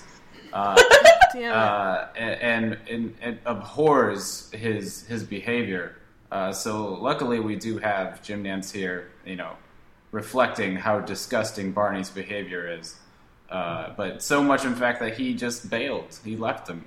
He no longer has Jim Nantz. What I want to know is why we have Jim Nantz showing up and we have no Patrice. Like this is bullshit. Uh, CBS. That's why. Jim, yeah, Jim- why. Exactly. Patrice needs to like get go talk to CBS, be like, hey, I think you everyone knows that I was like the best part of the laser season. So She absolutely was. Patrice didn't show unreal. up because she was important to Robin's storyline, which was not important to the finale. since they passed on the High I Met Your Patrice Oh God. show, Oh my god! Oh my god! Why wasn't that a thing? I have Oh find, like- god! Like honestly, the actress who plays Patrice should just do that as a web series on their own. like I would watch it. I don't even care if any of the cast even shows up. I would just take it as is. Like Patrice living her life. Oh god damn it, man. Oh, but yeah. So Patrice is not in it at all. We do get more, whatever the reason we have Nantz there, and um, Barney breaks the news about Thirty One being pregnant, and they're all pretty disgusted too. They're like, "Oh my god, you have a kid! Oh my god!" And then they actually don't even really react that strongly. They're just more just like shocked. I, I mean, they should be worried Yeah, for this child. He's going like, to be a very bad father. Oh my god, he'll be a terrible father. He's gonna go to one extreme or the other, and either way is gross. Like he'll either hit on his daughter, or I he's gonna be obsessively I don't think he's protective. ever well, going they don't hit on his his daughter's friends, obviously. I don't see how. Well, no, that's what I mean. get- I he mean, would I meant want to be part of this child's life in the first place. Anyway, I don't get Yeah, that. he'll be either convince him of that. obsessed with her life or or or shield her for life, which is kind of what we end up finding he does. So there was no surprise. It's all that. But bullshit. This is where he brings up the Clooney years, of course, that he's already dated. He's Everyone's already- happy getting things Robin can't give them. Just saying. and he's like, "Hey, I'm not Things gonna that give he's you- never wanted. Right. Mm-hmm. And he's um I'm not just going to be able to nail girls based on being emotionally distant like their fathers. I'll actually look like them. and this is wh- I- I- you're so right before with the whole like lampooning bro culture because that is why we're it's hard to f- remember that because it does get so ingrained in the cultural like zeitgeist of this time is that oh my god everything Barney does and says is like so quotable it's so legendary. But he was meant to make fun of that kind of a person. And by the end of the show though it was just like nah he's perfect in every way. Mm-hmm. and they, they- it's almost as they got mixed up with the fact that Neil Patrick Harris is a good actor, and he made the character compelling in a way that they were going to leave some of that behind, and then they decided to toss that to the side because, well, we already have a pre-written ending to the show, and we can't bother with this anymore, so let's get right back to the beginning, and it's going to have to basically, it has to reconcile itself with the fact that if he's going to have a happy ending, it has to allow some of that grossness to exist still because you can't have a Bar- you can't have a Barney that's not in some ways adult or in some ways mm-hmm. the ultimate child. Like you can't have it both ways because it just isn't a very compelling character. In fact, the only way they could have done that is if they had that kind of an open, like low key relationship between him and Robin, which they threw out the window as well. So it just didn't make any sense the way they set him up.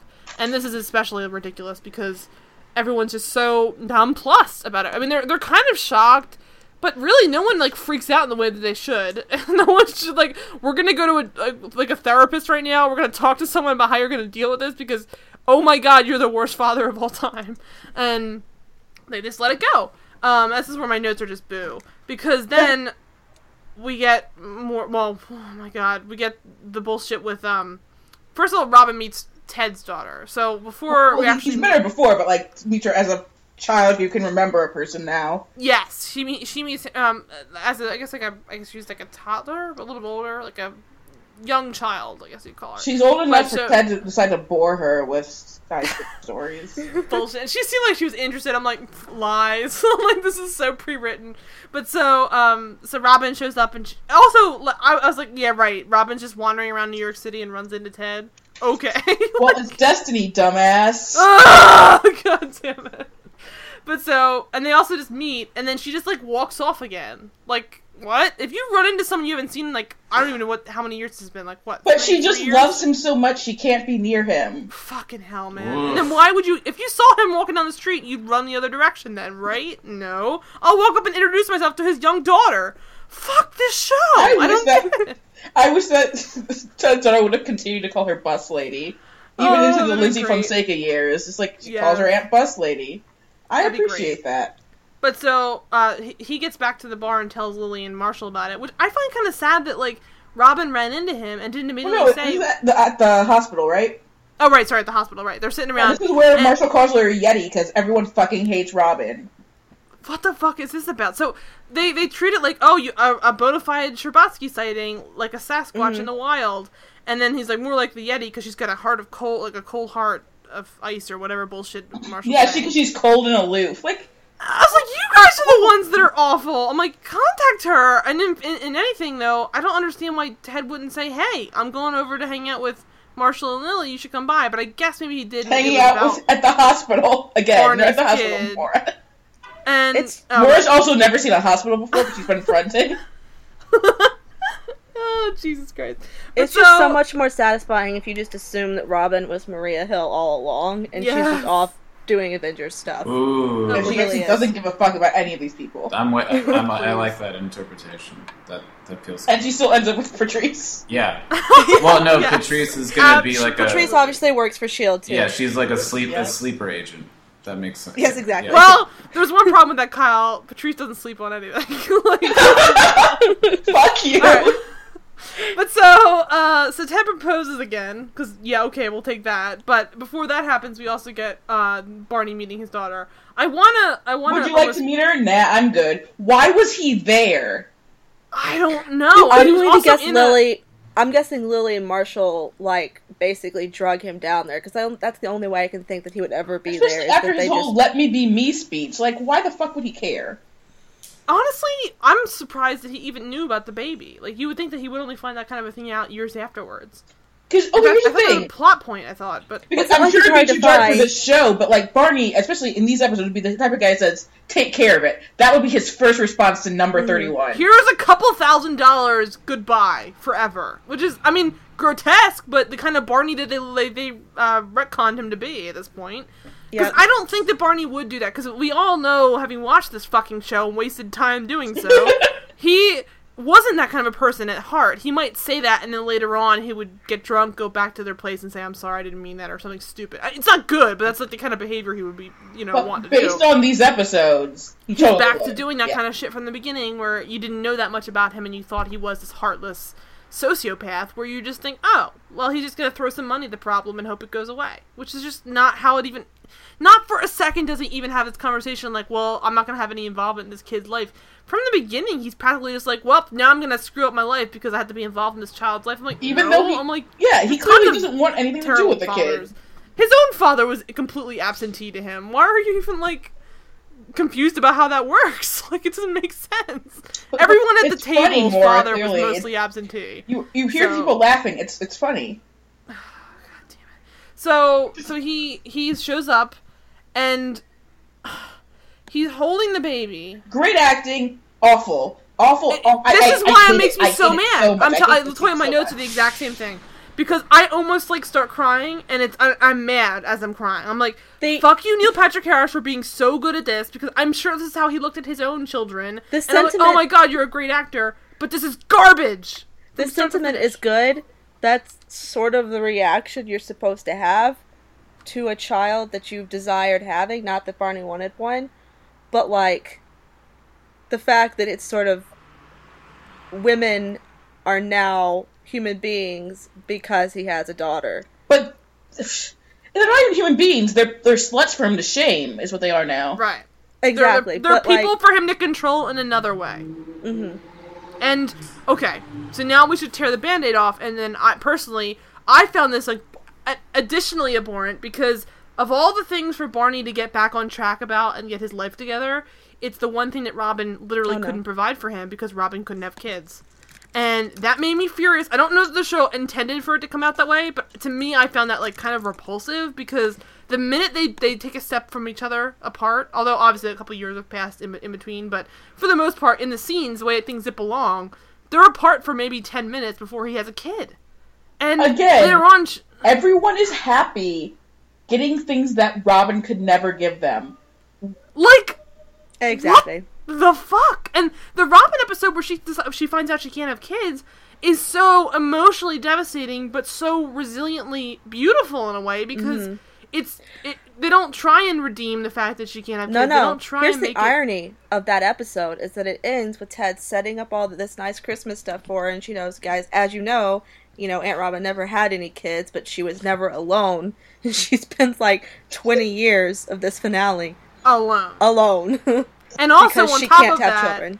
they become these golden geese at the end, where now she does have inherited children, and also And you've the already been time this is raised, so it's all good.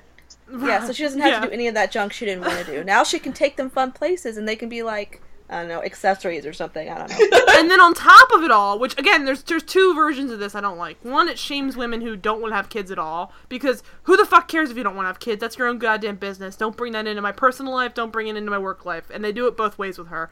Second of all.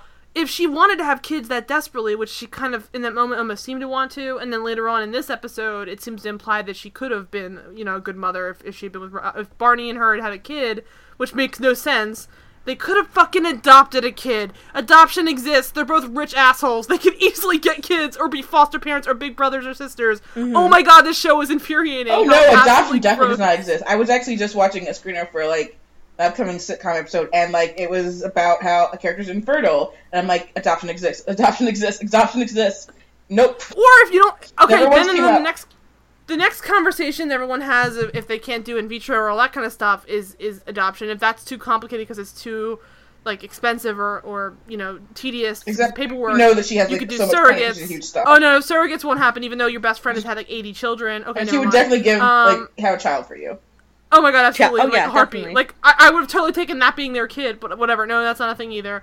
Oh, okay. How about um on top of all that, just be a foster parent? Oh no, no, uh, Just foster kids. kidnap I a don't want child. I'm gonna have five dogs instead. All right, never mind. Well, foster kids doesn't work. Maybe just spend an afternoon being rich and giving money to the Big Brothers and Big Sisters program. Oh no, I don't care about that either. All right, forget it. I'll just jet set around the world, not giving a fuck about anybody until it's convenient for the plot. Okay, fine. Like it is, it is so difficult to watch this because these are characters that we've like literally grown up to love, and, And then they're just peeling away all of their parts because, well, we know what we have to get to. And we know this didn't really work, so we're gonna have to make it so it's like shoving it's like shoving a square peg into a round hole enough times that obviously the wood's gonna have to shave away and it'll fit, but it's gonna be it, it shouldn't have fit. Like it wasn't meant to fit, and that's the whole fucking point. But You're never getting it back care. out, and the toy is broken. You avoided the warranty.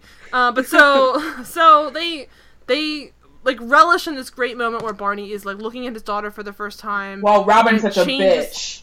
Yeah, and it changes his life, and he's just like everything I have, and it's so upsetting because I'll I'll link the performance because again Neil Patrick Harris is excellent in this moment, but it's just so bullshitty. Like I I, I wish booed they had done I this booed in- it. I did too. I have boo this, and and I that's my my notes are literally I hate that they're good actors because this is still absolute bullshit. And then on top of that, we get like we go from one extreme to the other where it cuts to Ted proposing to Well, uh, re-proposing. to Tracy again. Well, re-proposing. Will you marry me this Thursday? And again, I, I didn't love the whole episode at all, but I I think this is another part where I get really mad about how great uh, uh, the mother is. Is that sh- when when she gets the ring back, Cristin's just like, "Ah, same ring," and it's just why waste all this time building up this person to be such a great match for Ted in many ways, and then again just rip it away. And and it's not ripping it away in the sense of life is real and tough and hard. No, they they rip it away because it's inconvenient to the What was that? had. Life is real and tough and hard. What were you like That's- promoting for? that's That's How I Met Your Why Mother's to like drag? fucking thing. That's How I The Met Your Mother's thing, though. They they the do problem that. with this episode is that while spreading out a three day three day weekend for a wedding for one season makes for an interest, interesting plot device, an interesting interesting way to approach stuff. There's so much that happens in this two part finale that might have been less offensive if they had given a season or even half a season for the characters to deal with these things as they come right. instead of just being like, "Oh, Barney has a baby. Oh, Robin's never never around. Now Lily and Marshall have a million kids, and Ted is with this woman who's now dead."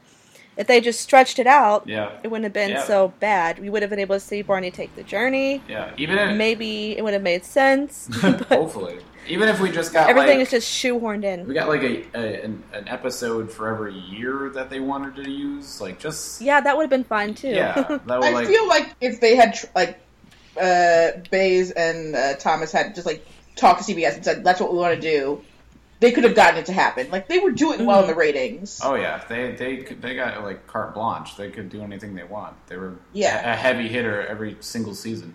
But they thought this entire end was a good idea. Yeah, They could do a two-hour movie of this bullshit. Not that I'd want that, but they could have. but that's the, thi- So- that's the Well, then the only episode you would have seen was a two-hour movie. More, you would have been Yeah. really confused. all of, I would have been extra confused. all of these actors wanted out.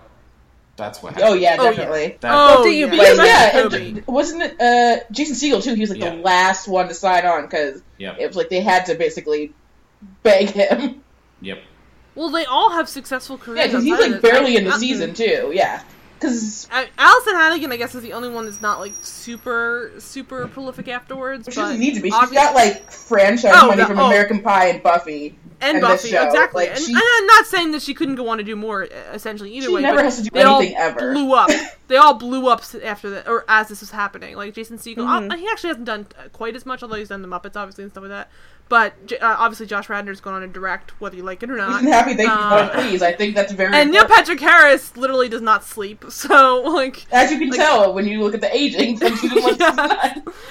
And Cobie Smulders has usurped all of his age into her own useless, youthful uh, skin appearance. But she's obviously done a million things. Um, but so like they all wanted out, and I respect that because it's, this is like a nine-year running show. They probably didn't anticipate it. In fact, that's my notes is that they thought this was going to get canceled after two years, didn't they? Come on, this has to be what they thought. They thought it was going to get canceled in the first season again. Exactly. It, it just felt so quirky and weird. I don't think they ever anticipated it hitting so big. No, they And- probably they probably found out how it was supposed to end, and they're like, "Well, there's no way this is lasting more than a year. That's just ridiculous." Exactly, exactly. and it fits a lot better if you think about episodes ending up in the end of season three, even or season Mm-hmm. two, where you're like, okay, it gets still kind of forced, like, but it's it's- a little less ham the show was like a slow burn in terms of like ratings and people like word of mouth, basically. Oh, for sure. Like and in this definitely season shows. people like started to really get into it. Yeah, I think it was. Yeah, it was right around the same time that Big Bang Theory hit. They both hit. Laura, we get it. You love Big Bang Theory. You don't have to keep bringing Uh, up every single no. podcast. No, but I'm just I'm saying that since they were back to back, it was a huge deal at the time. That they were very huge lead-ins to one another. They That's how I found out other. about um, how I'm how I Met Your Mother was because no, no, other way around. The Big Bang Theory was because I was watching it. Led into How I Met Your one. Mother, Yeah. waiting for or Big Bang Theory, waiting for How I Met Your Mother to actually come on. Right. So So- so so anyway, so so we get back to the the, the, the terrible terrible terrible terribleness that is this episode. uh, Ted proposes again. They decide to get married on Thursday, and then we get Ted Mosby's wedding day, which Barney passes out as they're all sitting around the bar because he's getting no sleep. because Hard, yeah. A non-stop entity in his child's Oh, life. it's- So He's also slut shaming young girls. oh fuck, That's- oh that's my exhausting. He's god. hitting on them to slut shame them. He's so exhausting. So he, so he. I guess we're we're trying to imagine a world in which Barney is now a part of his child's life, which I almost get because he obviously had a, a non-existent father, so you could claim he's Well, trying I'm to. curious we you don't meet number I can, 31. I can only assume that this shoot? lady, that number thirty-one, like died in childbirth oh or Oh went to prison Jesus. Or something. Because like I But, assume this is a like a twenty one She's never year mentioned girl again, ever. like that. That's the thing that's even worse. I assume this is a young Yeah. like young early twenties girl that he knocked up and like her life is ruined. So I guess he takes the, the kid, or or they share. I guess maybe it's possible. It's keeping him up at I night, know. which I also. I, I mean, like, okay, that's a that's an argument for another time, but uh, wouldn't Ted, wouldn't um not Ted, uh, wouldn't Barney just pay for a, a nanny or something? Like, what is Barney doing raising the child on his own? What is any- If one thing we've learned about Barney is that he does not do everything himself. Like, as nice as the the moment was when he held his daughter, as much sentimentality as that was, having a child does not make you selfless. There are times where you're just like, if you don't shut up, I'm gonna put you outside or something like that. You know? Wow, I just getting real. I love him to death, but I'm still a selfish person, and Barney is a Way worse- terrible human being. way so there's worse no way he would not have hired a full time nanny to take care of all of that. yeah. There's no And way. even if even if he's gonna have some input and maybe he kept him up the one night or two nights, the way he acts just like he's a new person because he's constantly involved in this kid's life is just Yeah. it again rings false. It rings like someone who I, I could buy him spoiling the kid or being like obsessed with the kid, but the whole like you know like a slobbish father is obsessed with the kid and has no mm. money anymore. I'm like this isn't Barney. Like On the other hand, I could see Barney being obsessed for like a year and then just deciding he's bored with it and then never Or maybe three years, since that's how long his marriage was, you know. Yeah. super dark, super dark. but yeah, That makes sense. But that is no, this no, show but there does are that. dads who like think they like the idea of being a father, and then they realize it's a lot of freaking work, you know. And yeah, then oh yeah, it's a full time job. Yeah, You so what, guys, we've so been he- talking about a lot of bad stuff. Wait a So minute, let's wait. talk about. Are we transitioning into uh, talking about our fathers? Because I don't know if I'm ready. Should we play some Sarah McLachlan under there? We're trying to understand Barney Stinson, which is impossible. We're talking in circles. I just want to move on to something nicer, which is Cobie Smulders' baby blue dress as soon as she walks in. Oh Which in my, my notes I God. wrote, damn. That's Every time she shows up, though, her dresses just escalate. like this woman is trying to like stop this wedding, even if they don't say it. With that dress, she is trying to stop this wedding. Oh my god! And honestly, she succeeds. to be honest. I know they get married and live happily ever after, but honestly, in the back of Ted's mind, she's there the whole time, so she succeeded. Okay. I said, "Take me, Robin." That's what he was thinking. Yeah.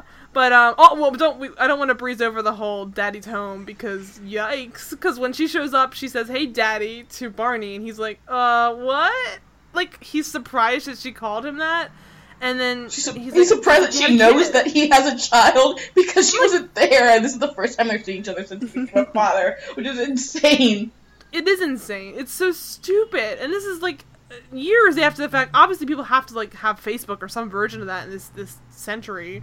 It's the same century, but like it's just stupid that they would suddenly be like, "Oh, like you know about that? Like, yeah, we are fucking like mutual best friends. We are married, you asshole." I I'm gonna talked to figure Lily out too. It's probably on. Facebook Yeah. or his stupid blog. Oh god, the blog. Oh god, the blog. Oh, can you even imagine the contents of Oh, that I don't want to think about it. post baby? It'd be so. Uh. gr- It'd be a bunch of the little girl in like dresses and stuff and awful shit. But so, um, oh, I, I do. We also kind of vaguely breezed over the fact that when he sees these two young girls, he goes over like he's gonna hit on them because they say like, "Oh, is, have things changed that much for you?" And he gets up and chases after two young girls, and Lily's like, "I guess not," which is at first to be played for gross, like, "Ew, God." Then it gets even worse because instead of actually hitting on them, he's like, uh, call your parents, put some decent clothes back on. I'm like, oh, so he's gross in a different way? That's great. I'm I'm so happy for this. Like, dude, you were hitting on them until they offered you shots at noon. That's the only thing that made you like stop that. and even beyond that, like, fuck you. Let them do whatever the hell they want. Like, I, it's not I don't know. I almost feel like he was baiting them too. Like, just do something that I can shame. Just give me an excuse. He's just gross. It was just, it's just a shame because they spent so much time making that character. Like, they literally chipped Marble until he was almost a decent human being. Like, real vaguely, but like, okay, fine, maybe he's okay. And then they just Mm-hmm. shattered it and started from scratch again. I'm like, oh, that was like hours and hours and hours of work. But so instead, um, he's now back to just shaming them in that respect. But when Robin shows up, they're just kind of, I wouldn't even call it like flirting. She's just kind of like, oh, hey, what's up? And Sure. he's like, yeah. And then he smiles and says to her, Daddy's home. Like it's some heartwarming comment. Instead of like something that should make her smash a bottle over his head. oh, it's a gr- I was, I vomited in my own mouth a little bit. I like it was, it is disgusting. I'm, like, I'm, I'm really glad you're happy, it. Barney, since you got happiness without Robin, so she couldn't give you And a I damn baby. Obviously, I can't do a Barney impression because I don't even know what that would entail. You can't really do an impression of anyone more. Let's be honest. No, well, that's true. Let's be real. But he says something along the lines of, "Daddy's home." Like it's so happy. Like it's not like the daddy's home. It, it's daddy's home. Just like okay, Okay, I need like Yeah. just ten more takes of you saying "Daddy's home." Very. but so he says that to Robin, and they kind of smile, like, "Oh, how charming!" I'm like, "Ew, no!" And um, they that's it. That's the that's the wrap up for the two of them. Is that she's just thrilled for him that he had a kid because anyone who's ever met of marriage, Barney, nothing. Yeah, and everybody's ever met Barney thinks that's a great idea. Like, what? If anyone should know for sure it's a terrible idea, it's her. Like, good God. And um, so um, he can't make a marriage work, but he can make a child.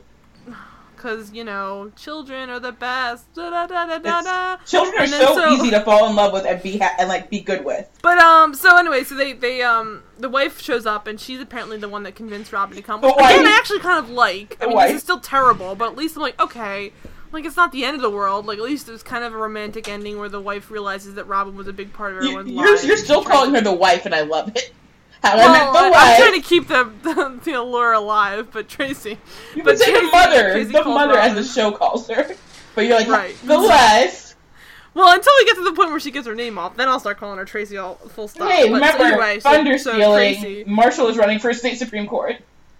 Which again is thrown off in like like the equivalent of Marshall's plot progression in this episode are three lines. Like it's crazy that this he's making so much money off of this, and I'm just like, good for you, Jason Segel, because he does nothing in this episode. He could have been asleep the whole time. We wouldn't have known the difference. He could have taped the line on an index card to his head and been like, "All right, that's fine." Oh, But so anyway, so, um, so he the wife, he- by the way, says wife- she knows it's bad luck to see Ted before the wedding. she looks To fantastic. which in my too, notes, I, I wrote in all caps, it is bad luck. This is what kills you, Tracy. I thought the same. That's how the cancer gets her. Absolutely. I, mean, they say that like how have that joke written down too. yeah. how how else would you take like, that besides next that when you would scene kill her bullshit montages that they Yeah. show her. Oh my god, the literally death reel. That's what I put there. Death real.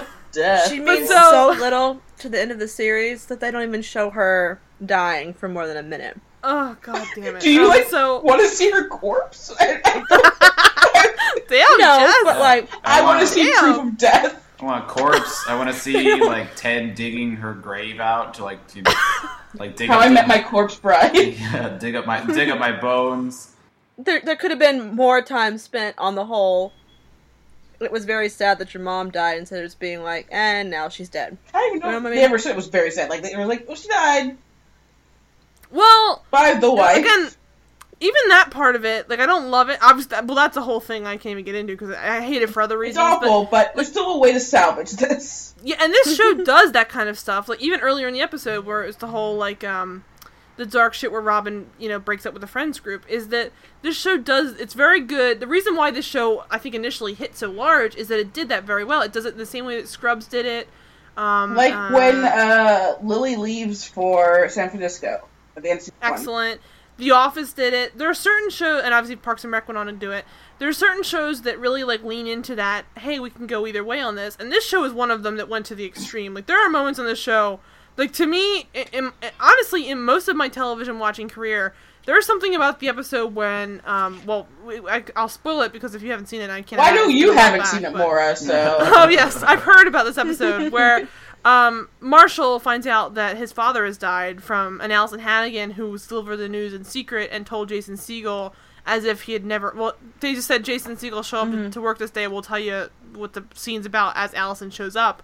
He finds out raw this happens. I mean, as a, in Yeah, character. he finds out, yeah, That in was such a good episode too. Yeah, Yeah, and then he. I'll, I'll link that uh, that little scene. It's so simple. She's just crying, and it's it's complete shock because it has almost nothing to do with it. Well, the episode itself is really sad. You just so- described this beautiful episode terribly, Mora. I know, I but I'm just trying. I don't want to give away. You should really watch the episode. I just don't want to give away the whole thing. 'cause If they're think it's worth watching, if they're watch, listening to a podcast about the season finale or series finale, I can of the assume you hopefully have seen. Again, it. Mora hasn't seen any other episode besides these two. so. I'm I'm describing it based on what someone told me. It was. Perfect. I'm glad you're an expert. and it's one of the most upsetting performances just because I feel like it's mm-hmm. so raw and upsetting and just devastating to watch. And there have been other episodes that are very similar in that respect, where it, it's just super dark, like uh, all the stuff with Barney with his dad, where he's just, "Why weren't you there for me?" like that. Oh, And all the episode stuff- of Fresh Prince? God, yes, you, you. It's exactly the same thing. That's so apparently what you were quoting, because I guess you confuse these two shows all the time. No, he did the same You know that John episode of How I Met Your Mother where Ted and Marshall get pulled over because they're black? Wait a minute, the Latoya. It's when they're making the. It's when they're making the the basketball hoop. I mean, they definitely crib the the basic premise is the same thing as from from um Fresh Prince, but it's the why couldn't you have been there for me like you were for this other. I'm aware, family? Nora, but you said exactly the line from Fresh Prince is why I'm giving you Oh, shit. okay. okay, but no. So he says to them like, uh, "Why weren't you there for me?" Um, he says something to How that you effect don't though, want to? John Lithgow. Yeah. Oh God! damn. I don't need that. in the- I'm already emotionally unstable place. I don't need that on top of it. But either way, so uh, there have been tons of moments where like similarly upsetting, or even like very romantic, like uh, over the top romantic, like sweep you off your feet kind of stuff happens. Rarely with Ted, but it does happen occasionally. It's not But really rarely with Ted. It's a lot with Ted because he's Ted. I know, but But Ted it's is bullshit not in this fucking romantic in a good episode. Right. So either way, though, it, it does it hits those notes really well. So I'm not even against the concept of trying something kind of over the top and absurd like this, but it goes to this place where it's just so okay. Because here's the thing: this these two episodes are really depressing, and I don't think most of it's supposed to be as depressing as we found it. It's just because it betrays the character so much. It's all bullshit. You know what I mean? Especially a lot of the Robin stuff. because Robin is just completely short shrift the entire episode, both of them. But so the wife is convinced her to come, and The wife she decides to take a. the why has decided to have um, Robin show up, and she wants to take a picture of everybody. Which I was just like, "There's a million strangers in this bar. Have someone else take a picture with you in it." Yeah, there are Like- lots of strangers. As Marshall just talks to one, like, "Hey kids, you know what happened?" And so he, Oh, I, and then oh, I gotta, I gotta, I that snippet where like Marshall's like, "Hey kids, you know what happened here? I do that shit all the time. That's my favorite thing to do is talk to how does it land, in- Kyle? in- Does it land as terribly as that did? impressionable yous. Do you know what happened here? I mean, it was the stupidest. Like, why would why did that even happen? It was supposed to be like this, like sweet emotional thing, and I hated it so much. It was It, okay, so let's describe this like moment because it's just so. I mean, you you've probably seen this episode, but in case you haven't, so Marshall turns around and says, um, "Hey kids," and then they even say like, they do mock him for being calls like him out. a kid. Yeah, way to sound a thousand years old. And then they cut back like he like they don't laugh. There's no like like joke there. They just it just that dro- that whole joke just drops like a dead sack of like. and then it gets potatoes. worse. And then he says, "Do you guys know what happened here? Do you have any know any idea what happened here in this bar?" The guy's like, Amazing "Gee, Mister, what?" And the guy's like, "No, Yeah. no," and then he's just like, "Uh, amazing things happened here, buddy. Like." You should like treasure it or some bullshit like that, and then turns back and then just smiles, and then they go back about their fucking business. It was the weirdest The thing is, scene. he's just like, "Stuff happened here. That's it." He's like, "A lot of great stuff." That's it. You could have, you could have treasure it. you could have exorcised that scene completely, and it would have been completely fine. Like The ex- it's there only for them to be grandfathery about bullshit. Like, use, you have no idea what this bar meant to us. But honestly, this show was kind of mocking that, that, mentality. that I wish so the bar would have been like knocked down with like a wrecking ball while they were all in it. and it's so ironic. Oh my god, it's so ironic Greek style. but uh, so this is so ironic because I feel like the show started out lampooning so much of that good old boy mentality because they were this young twenty somethings living their fucking lives like these kids were. They they turn around and talk to, and it just comes around full circle to like. Oh, our main characters are dead inside now. Like this is great. They've officially lost the, the Because their lives are so live. miserable. Yeah, that they're Lily, only reminiscing their old lives now. Like they've reached the point of no return. I'm like, this is depressing. And instead of actually making it like at all like cheery, they all kind of just grimly like nod, like yeah. Well, it's not called was shit. Cheers, Mora. I know, but it was it was infuriating. And so they they do a toast though, um, and they all say I love you, and then they toast. And they don't. this made me furious. They toast to Ted Evelyn Mosby. No mention of the wife at all. Well, she took the picture. They don't care. None. It's their wedding. The It's just after both that, of though? them. Why are they toasting just to Ted and she's there toasting with them? This wife is completely irrelevant to the And this situation. isn't like by the end of like this season, by like by this episode, the first episode, they all like her more than they like Ted anyway. Oh, she's good friends with them both. I would imagine she's probably the godparent to somebody's kid. They all love point. her They've the all most, and, and she's like, just, she's just there. She just loves it. and they literally toast to Ted in front of her as if she's not there. I was I was blown. Oh, I don't remember that. I don't remember being as quite as upset.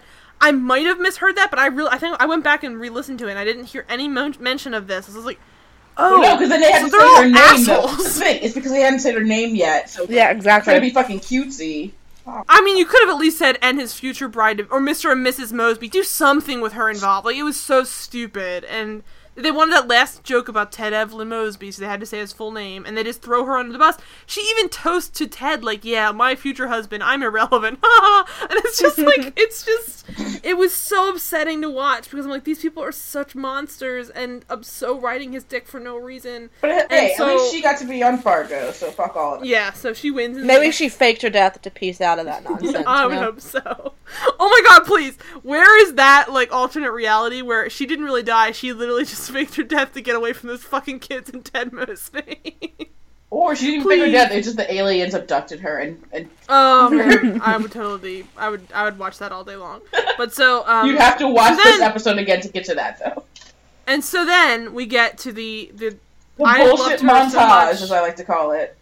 I loved her so much, and as long as I could until she fucking died. Like and everyone calling becomes- and, like the writers were like, eh, we're not gonna. It's like when the Lost writers were like, Lost isn't purgatory. Like wink. they're not gonna die. It's not purgatory, it's urgatory. Our cool name for They were saying is Oh my god! But so that's exactly what happens here: is that that she didn't die, she's dying. it's just like oh my god. And so they cut back to when they first meet, and this is where. I get my notes just say end of show roll credits end of show Exactly, roll credits too. for Just, 20 yes, I have, I have it underlined. Just end it here in all caps. and Ted it's so funny Tracy meeting should have ended the show. I, I notes, too. honestly, I've only seen this episode twice. I watched it the first time I saw the, the two of them. I watched them the one time and then this It's time, and twice I hopefully dating. never watch them again if I have my own, if I'm left to my own devices. yes. But this this scene right here, I- thought this is where it was going to end, and I was almost like on on board with the show. And then I remember looking at the clock, and when I realized that they had ten minutes left to go, my stomach literally dropped, and that's where I was like, oh no. And I didn't think that they were going to do. I didn't know it was going to go that far into left field, but I was like, but I remember just thinking, what could they possibly have left to do? I honestly thought, is it going to be a clip Because show? yeah, I like, remember okay. that like they had they had the kids' reaction. Like I remember that being a whole thing. They had that recorded like all the way since season two. I remember that. Right. And they hadn't. And they yet. mentioned that. The show writers had mentioned that in interviews and, and actually gone so far as I think prior to the episode airing, reaffirmed that yes, they did have the pre taped from the and they were like bragging about it. I remember that being a thing where they were going they, they because Lyndsy and it. David had obviously aged so much. I would totally 10 have bought better. I would have loved it. They had just cut to them and the kids were ancient, Well, no. and I would have been like, "Yep, absolutely," because it would have been a funny joke. Because he's been talking for eight fucking years. Well, the thing I wanted to show before they, they cast Cristin, and since they weren't going to have Victoria be the mother, was just cast Lyndsy Fonseca as the mother and not address it at all. that'd be amazing. oh my god, that'd be amazing. Th- That just like blew my mind. think the- because they could have. the lesson here is just because you recorded something in season two doesn't mean you should probably use it for season nine. Like Exactly. there's a- They were so proud of it, but yeah, no. it was we. It's okay to fuck up. It's okay. Like you had seven years. yeah, it's to- okay to not think something's Yeah, good seven Yeah. years later. It's like, Apparently oh, I had- know. I look at my teenage poetry. I was an idiot. So I'm not gonna. In, I don't in- own I'm- sweaters from back then. Yeah, I'm not gonna insert all of like the cool limericks I wrote into my scripts now. Like it's like, guys, it's okay. Like you're human. I get it. Just don't use that. Come up with something else. You're all very rich writers with, Capable with adults. great great resources o- among you. And they're- It's it's they're okay. very- They're clearly very talented. Like, Yeah. Yeah, Absolutely. even this episode, I said there are moments where I can totally pretend to love it for a moment, and then it just goes back to having to shoehorn all these other elements in, and that's where their weaknesses truly Mm-hmm. Yeah, lie. is where they're trying to go back to what they have scripted pre this this season, Because really. yeah, I was reading that like uh, Bays and Thomas said that they crafted the last ten minutes of the series right from the start, and like okay, Right. there's planning again comparing to Lost. There's planning which Lost did not have, and then there's not course correcting something that was written 10 years ago. And honestly, the scenes with the daughter and the son mostly were exercised as well because they were kind of useless by some certain point anyway because they were clearly not aging and they were wearing the same clothes. Yeah, and you have you have so much of it uh like it got to a point like by season 3 or 4 where it's just like the same reaction shot of them just like shuffling on the couch pretty much. Like, yeah, we're listening, dad, and they just stopped it because they ha- or they ran out of footage basically. It was redundant, yeah. And honestly, they could have totally, they could have totally gone back and and at least just pretended like to de. I mean, they were throwing wigs on everybody else all the time. Just make them look a little younger. Who fucking cares? Reshoot it. But regardless of that, you could totally have just ended it the way it was, and it was still. He still says the line, and that's how I met your mother. Like that's all you needed. You don't need to show the kids with all this long like blah blah mom blah blah blah Robin blah Because blah. they clearly like that part of it was completely irrelevant. kids. They didn't shoot the scene like Josh Radnor and the kid. Oh They- no, they shot that the was Josh so. Radnor stuff. That's the worst part. current like It's current so day. bad. So clearly they had. To, I'm guessing they had to change something because again, the show had changed course over the years. Because even the tone, the way that the kids react, well, we'll get to that in a second, but the kids react in a tone that's very different than a lot of the show at this point. Not that the show has changed Especially that much, for but these two episodes, it's completely Yeah, and I- atonal I- this, this episode. And I want to I want to specify why I think it's so important that the show didn't course correct in, in, such a huge way is because look at just the, the people on the show. I mean, they were pretty big going into it. Some of them, I think, obviously Jason Segel and Alyson Hannigan had a pretty long storied past, but look at Cobie Smulders. Like Cobie Smulders from the beginning of this show to the end of this show has like become I wouldn't yeah, consider like I mean a minor- end all be all of Hollywood. She was a she minor character huge- actress, like before this, like I was saying before. Right, Mm-hmm. but now she is a. I wouldn't say like huge, huge, but she's a, a moderately, uh, moderate. I think fairly well known actress yeah. and fairly well respected in many regards, and uh, and honestly highly billed and, and highly prolific in the, in the industry right now. So if someone like that can can change that severely, you just couldn't have known that your show was going to hit it as well as it did with her and another person. Like you can't predict that a person who becomes so complex and and sophisticated an actress is going to be able to have chemistry with someone else besides your main actor. In fact, why even make the the, uh, the mother someone else entirely if you're going to do that? Like maybe just don't make the whole joke of it being that that was your Aunt Robin if you had that in your back pocket the whole time. They didn't Mm-hmm. have to do it that way. They could have just said and that was my friend Robin. And then let that and- be the thing. It's the whole making it the Aunt Robin and then going back on it is what the real issue I think major And if they was. had, like, obviously they did not plan on the whole Barney and Robin thing mm-hmm. happening.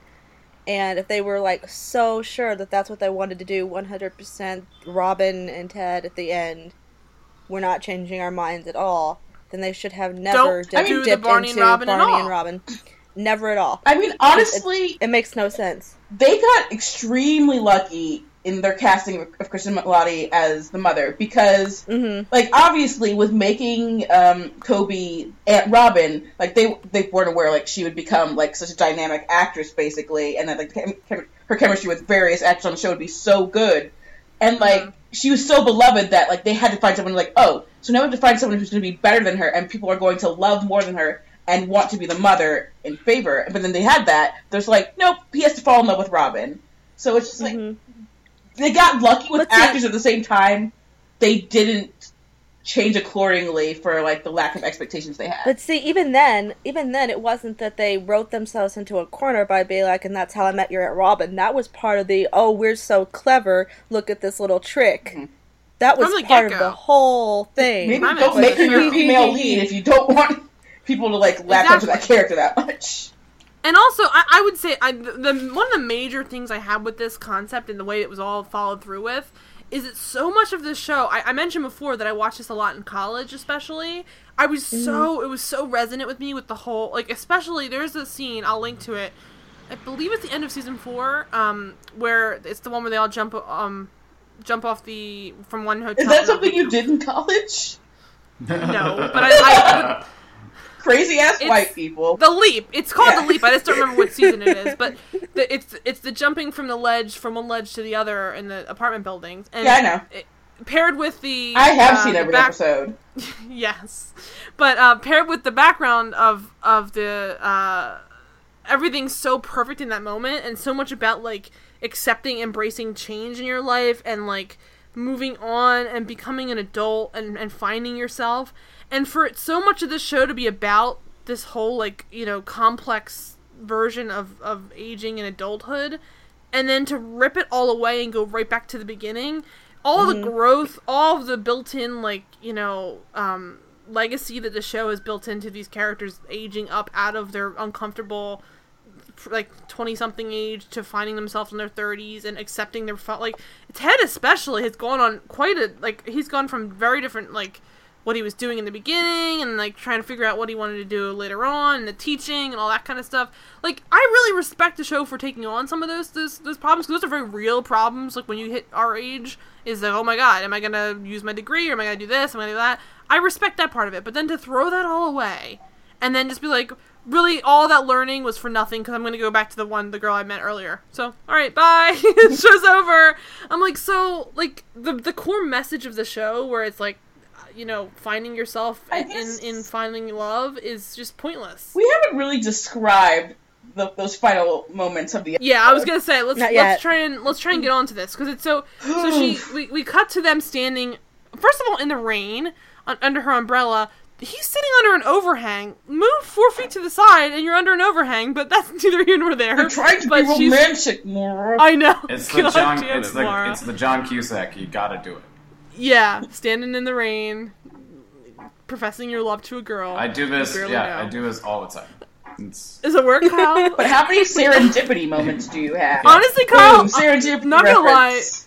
If you're a guy and you just start walking around with a, with a yellow umbrella, you're gonna get somebody at some point. this is She- terrible millennial if, age. if we have the same initials again, I'm not doing that. It's just run. run You've been there, done that. been there, done that. I've lost. I've lost too many women to cancer. I'm, I'm very tired. I'm very tired.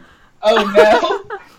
But so, so she's standing there in on, in the rain, and honestly, this is where we said before. This it's so ironic that this show is written by the same people. These these two scenes because it's like such great writing and such terrible writing so closely knit together that it's almost like a spectacle. Like it's it's baffling to watch. So we have Ted meeting Tracy for the first time, and it's a sweet moment where really there's nothing. And obviously it was probably pre-written, but it almost feels like honest to god banter because they're just such they have great chemistry. They were great seen together, the, yeah. the series and the episode.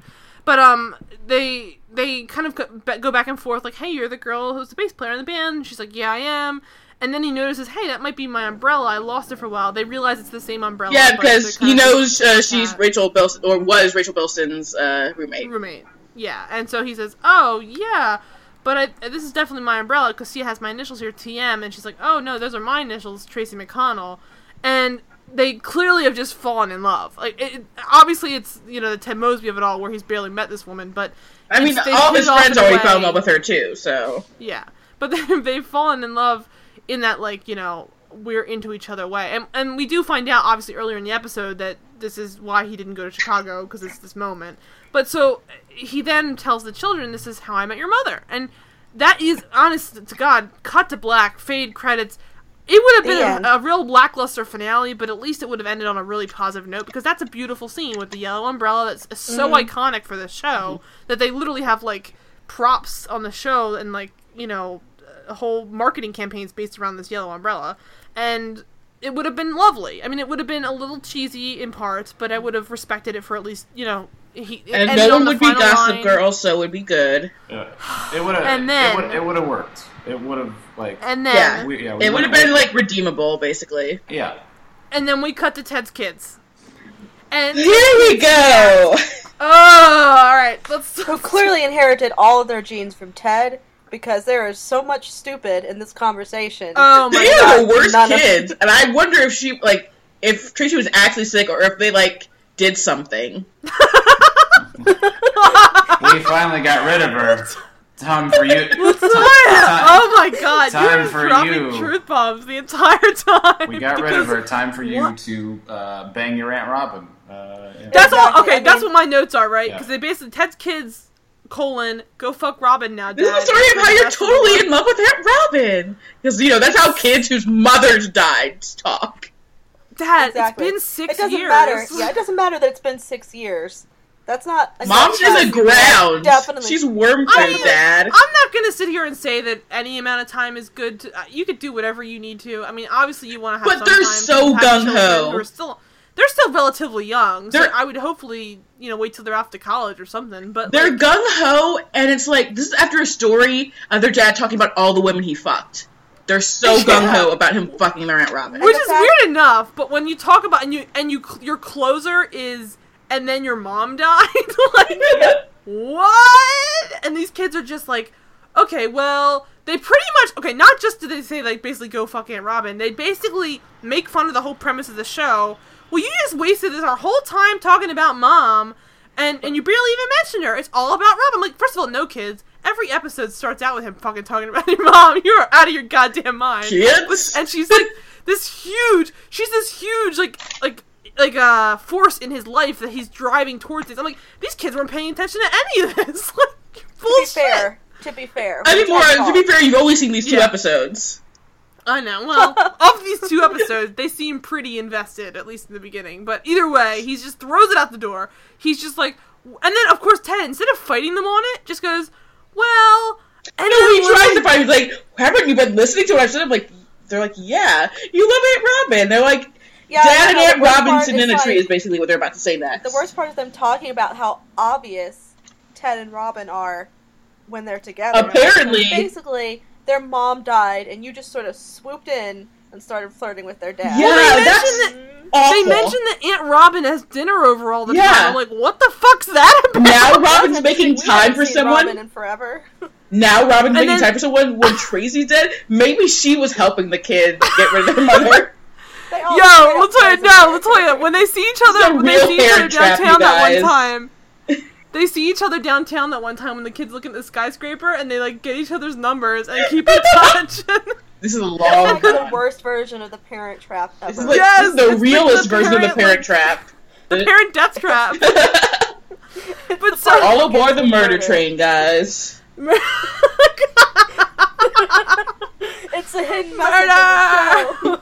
They've been oh saying my it for god, seasons. it really was. They climbed aboard the murder train. God damn it! But so yeah, so they literally. Oh my god. Well, so we they know how to promote this sad for us episode now. And it's so and it's it's so great that that's like from Robin's past that it's murder. Train. we know how to, It's so- like- it's the epitome of. I hope like the first sentence in the description for this podcast is like climb aboard the murder train. we watch the series finale around here. You bet your ass it will be. But so they basically they they they, they are just so pro their dad getting late. It's just it's gross. Like honestly, it's gross on a level that I don't think I'd be happy if my mom and dad had a tumultuous relationship and I was trying to get him late. Like mm-hmm. it's just so weird. that They're just like, "Go, dad, go," and I'm like. Your mom's like only been in the ground like five years. Like, let's calm down plus, a minute. plus, even even as an adult, I don't want to think about my dad banging Yeah, anybody. exactly. And he's told a like story a 15 year so old many- be like, ha ha ha ha, you know, this is so great. They've told he's But told then, like, but that stories about how happens. That constantly- happens, and then like, dude hasn't been laid in six years, so he's like, uh, yep, good, ad- Yep. good advice, kids. Time I- to go I- commit another That's- crime. And, And Kyle, you hit the nail on the head. Robin. 'cause that's where I find this so like I find this so like you were saying like atonal to the rest of the show because Ted should fight, fight put more of a fight up for this because Ted is if nothing a champion for all that is good and right in the world, whether it's stupid and old fashioned or not. Like. Mhm. I don't buy him like t- suddenly just dropping this whole like mythical image. He's the kind of person that will die loving that mother. Like I don't I don't buy that he would just throw her to the side myth- after mysticizing her enough to tell 10 years worth of of stories about her and then just go right after Robin. Like he literally tosses her aside and he's just like well, is it too soon to call her right now? It's kind of late. And it's like, wait, what? I'm just, I was when that happened. I mean, it's one thing for the kids to say, "Go ahead, Dad." Like, you know, it's okay to love someone again. Like, I, It's I've not. other It's not, kids. It's not. It's not. But like, I that's happened in other shows and movies. I've I could at least buy that plot. I wish they were like here, pre- but precocious children from like a '90s rom com. That would maybe make it more acceptable. I don't know. The fact that like, they- te- like jaded teenagers makes me like really upset. Yeah, and the way that she says it too, that I think it's partly because they're so young, and Lyndsy Fonseca just is not great in this bit, where she's just like, They're both so giddy, it's weird. Yeah, David Henry doesn't really speak. It's all like it's all Lyndsy Fonseca like being like the cheerleader for them. It's really weird. Mm-hmm. I still can't get over the fact that they basically just say like the whole show's been moot because they And that's they're, the- they're that's, like, criticizing the- the whole thing. the biggest problem with this entire finale, and it sort of boils down to this scene, is that we were sold one premise, which is this is how this dude meets this woman who is life changing for him.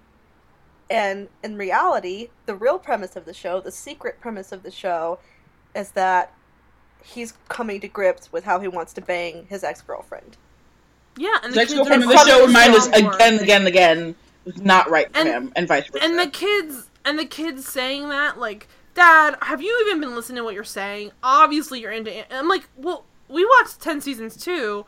I think it was okay for him to want to end with the mom. Like, I'm like, it's almost like they were mm-hmm. cheapening our own like version of watching the show because. What are you stupid, Dad? I'm like, no, I'm not stupid. I watched this show too. Robin has a complicated life, kids. You don't know her like we do. I'm just like so offended. Like you see her once a month for these fancy fucking dinners where she's clearly creeping on your your widowed Probably father. wearing that baby blue dress again. Like, I mean, like I I get it. Robin's probably holding some kind of a flame for him for whatever stupid reason. Everyone's like been hit on their head at some point in their lives and have some bad choices to make. But like, mm-hmm. regardless of that, like for this to be such a selling point to end the entire show on is insane. Like I understand to mm-hmm. do this at the beginning of the season and then to unravel it from there even. Like I would have dealt with that. I mean it would have been bad, but at least you could have like, you know, acknowledged the fact that the premise is over. again, Not, don't leave it it the last five to- minutes of the show. It goes back to the whole maybe they should have done an episode for every major plot point of this season. I would have hated to watch like two episodes of Ted and Robin figuring out they want to be together, but at least it would have felt marginally more organic than just this. I mean, know? we could not be more literal. It is the last four minutes of the of the episode and the series that this takes place. Mhm. It is, it is honestly iconically terrible. Like I could not believe that they crammed it to the last possible second. Like it's almost like a record scratches, and then he's like, "Psych, I'm gonna go bang Aunt Robin." And pieces thought he knew what he wanted until he met Aunt Robin. Walking on And- and- Sunshine starts playing. And so he goes, yeah, he goes running off. And well, he first he tries to give her a call. He's like, wait, wait, wait, wait. I got the thing they'll fucking nail it, kids. And they're like, go for it, dad. Finger gun. And then he grabs the goddamn French horn. That damn blue French horn. Which he what, Fucking went back to that restaurant penis. that's still open in the same place in New York City 20 years later. No, he kept that the first time, though. oh, he? wait, no, they gave it back. No, didn't like after she was finally like, "Hey, we're really for reals done." And then he had to go back, and it was like they were, they had like chained up, and he still like stole it. Or he Yeah, but there was to. one episode where she like moves out of the apartment and leaves it behind, and I thought that I thought it went back, but maybe he just held on to it. Oh, Maybe he 20 years, God. like, Like, the- bought- It's a metaphor for the whole show. Oh God. Oh, Let's, th- let's think about this. That's gross. So he either does give stole it it back. again, which is crazy pants, or He held does give to it back at one point. I know that for, 20 sure. years. Because he says, I would have stolen a whole orchestra. That's the. That's Well, the yeah, that's scene. like that's season two, though, right? Yeah. Yeah, you're like you're like way behind, Mora. Yeah, Well, we're, no, no, no, no, no, we're- no, we're no, way I past that, but that. He does give it back at that point, and they give it back, but he steals it again yes, that's what I'm talking about. After We're that. chained up. because these two cannot ever fucking get it together, and he must have kept it for. Let's think about that. That must have been season.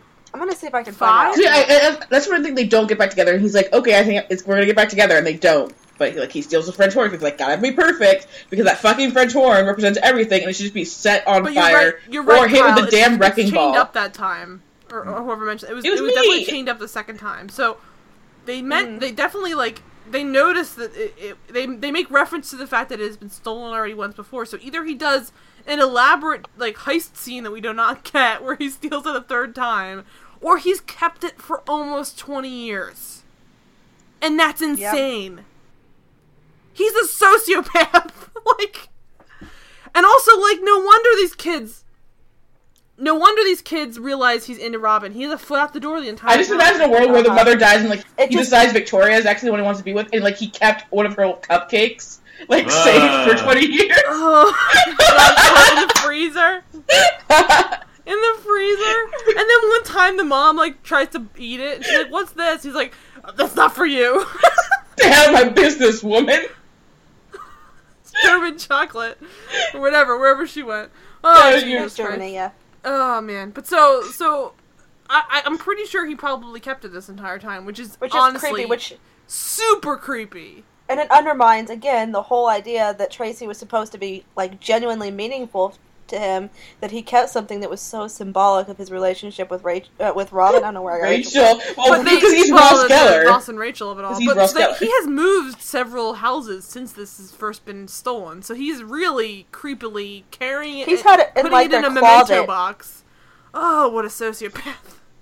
Also, he knew exactly where it was when it was time to go fuck her at the end. So Unless he had it in his- he didn't have it until the kids stole it when they were working on their plan to kill their mother and get him together with Aunt Robin. I mean, technically speaking, he could have just bought a French horn and spray painted it blue, but I honestly don't think they would have done that. This show's way too uh, bombastic for that. They want the original Yeah. Order dice.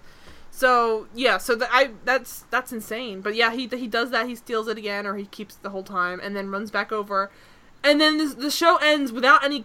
I mean, the last words uttered are, are Robin saying, "We'll we'll work on that," because she has the the dogs. She's still got the five dogs, Yeah. which it's still No, ter- not I still. But was- she she managed to get five dogs identical. Yeah, the these are new ones because they're not trained of the yet.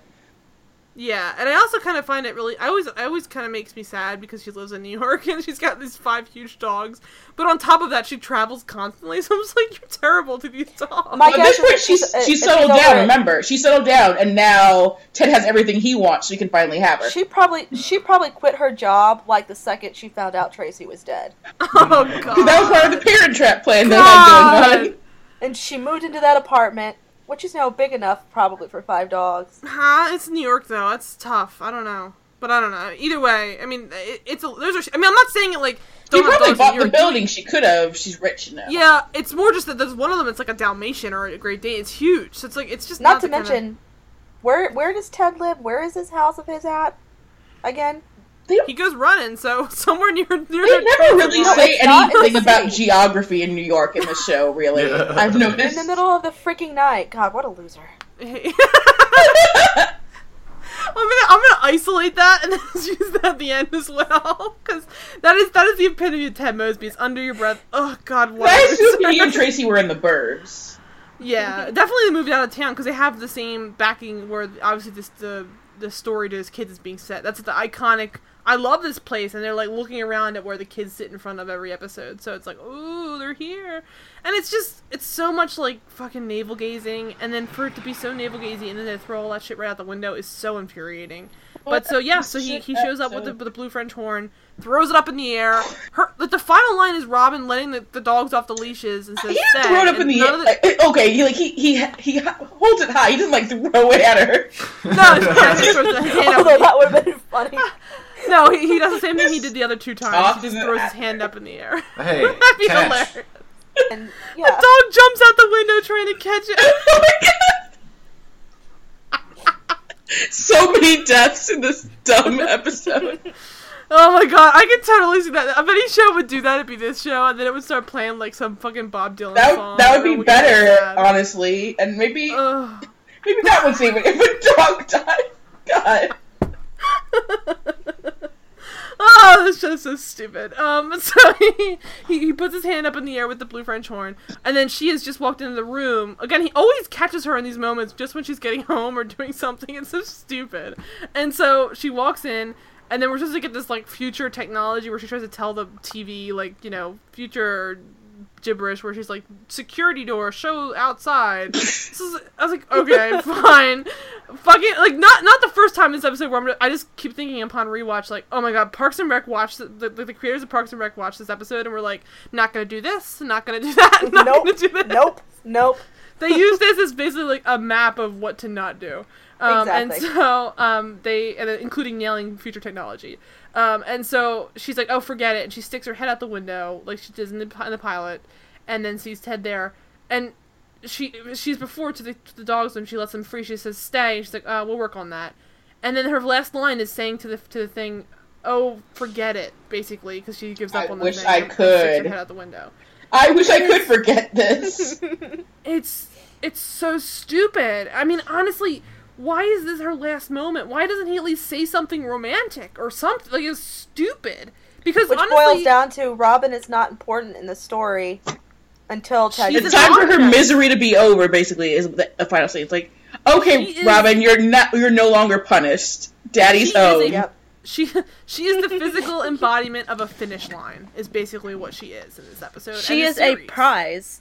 Yes, uh, honestly, and and I think that the thing that really like infuriates me the most is is Robin as a prize, as an object. They spent so much time decompartmentalizing that, where you understand like so much of her life is being treated as this like you know complicated person who is getting like you know thrown to the side because she's pretty or thrown to the side because she works too hard and you really kind of respect her for being more complicated than that and then in the end they're like okay all that stuff we talked about where it was like ted not learning his lesson about treating women like these like all on all encompassing like you know destiny driven mm-hmm. story fairy tales he goes back and does the same thing.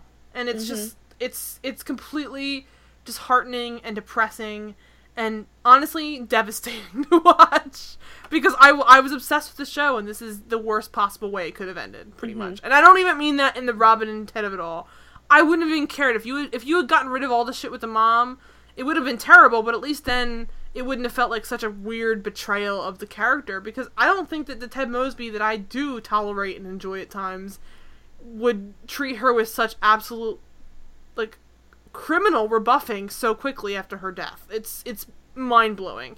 And Marshall and Lily are nowhere to be found for most of the latter half of that episode. Well, I'm glad that's they probably- cut out the scene where Marshall and Lily can. Well, they they had one scene where it's like the Marshall Lily bet about like, oh, Ted ending up with Robin or not, and then apparently they cut out a scene where it's like, oh, hey, he did end up with Robin. I'm glad they cut that out because I would have been, oh god, that's such a way to make this even worse of an episode of television.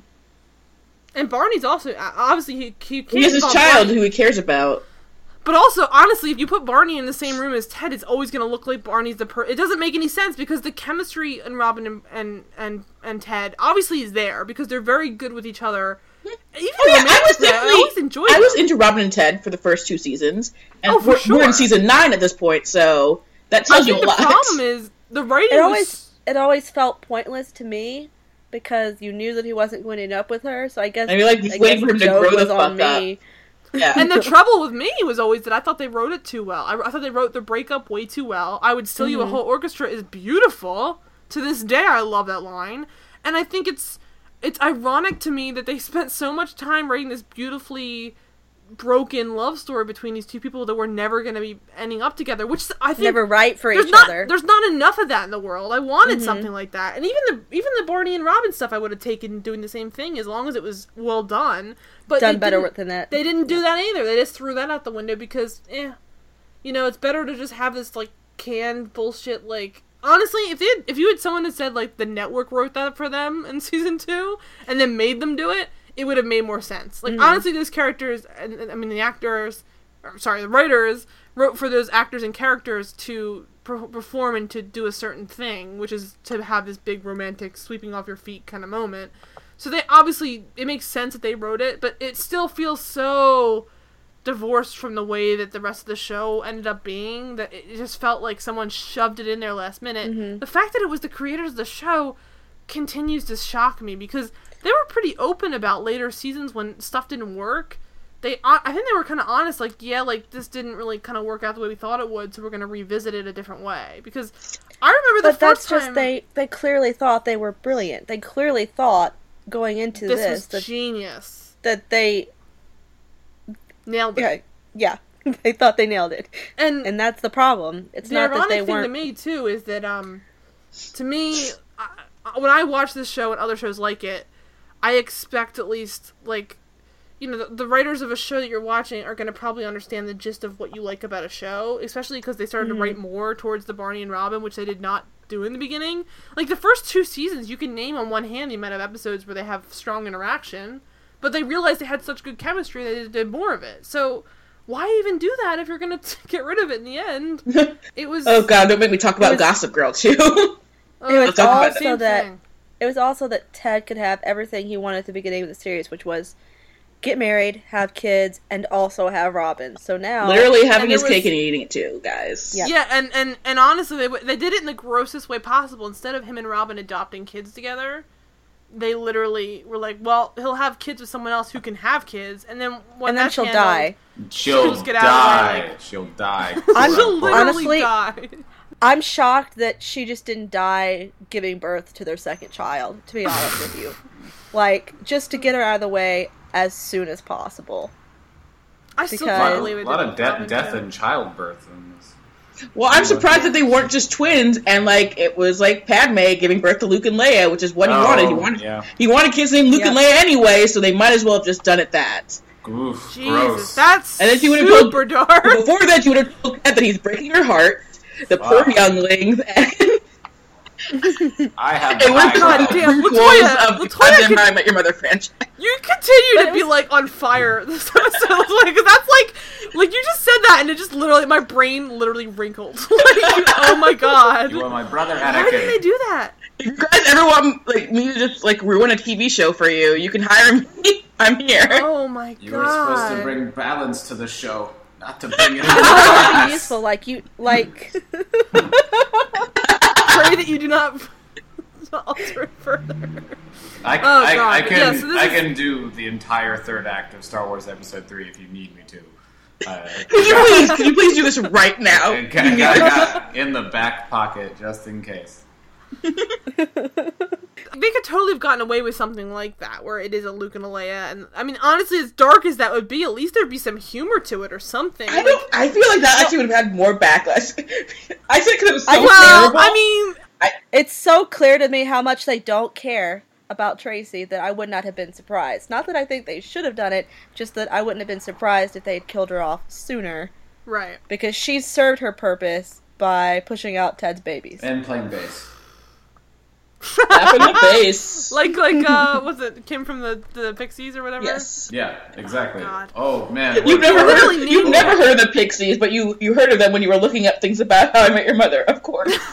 Yeah, you know. Well, they made they made her like the like throughout the entire television series, like she is made out to be this impossible creature that uh, Woman. like and, and he idolizes this thing in such a way that it's like uh, just like in the third man when they're talking about Orson Welles the entire fucking time and then you see him in the last five minutes but he has the gravitas to pull it off just and, and, and Tracy does have that it works Yeah, Cristin It- like it she nails it. works. That's the thing. But she that's the that's what's upsetting about this is like holy shit, how did you pull that off? Like and then just like not realize you have gold in your fucking hand and course correct because you you hit you struck lightning twice and you should like write an entire season of Ted and Tracy like going through their lives because we earned that. Uh, That, that's what we were in the it- show for. And then it didn't happen, and then they're like, "Oh, well, you didn't get that, but we'll give you the thing you didn't want, and we're gonna make it real gross." Extra but his kids love it, you guys. That's what matters, right? It's Because they're murderous, Kids looking out for murderous, their dad. murderous sociopaths, just like him. Oh man, there's there's so many. I won't get into it, but Star Wars, man.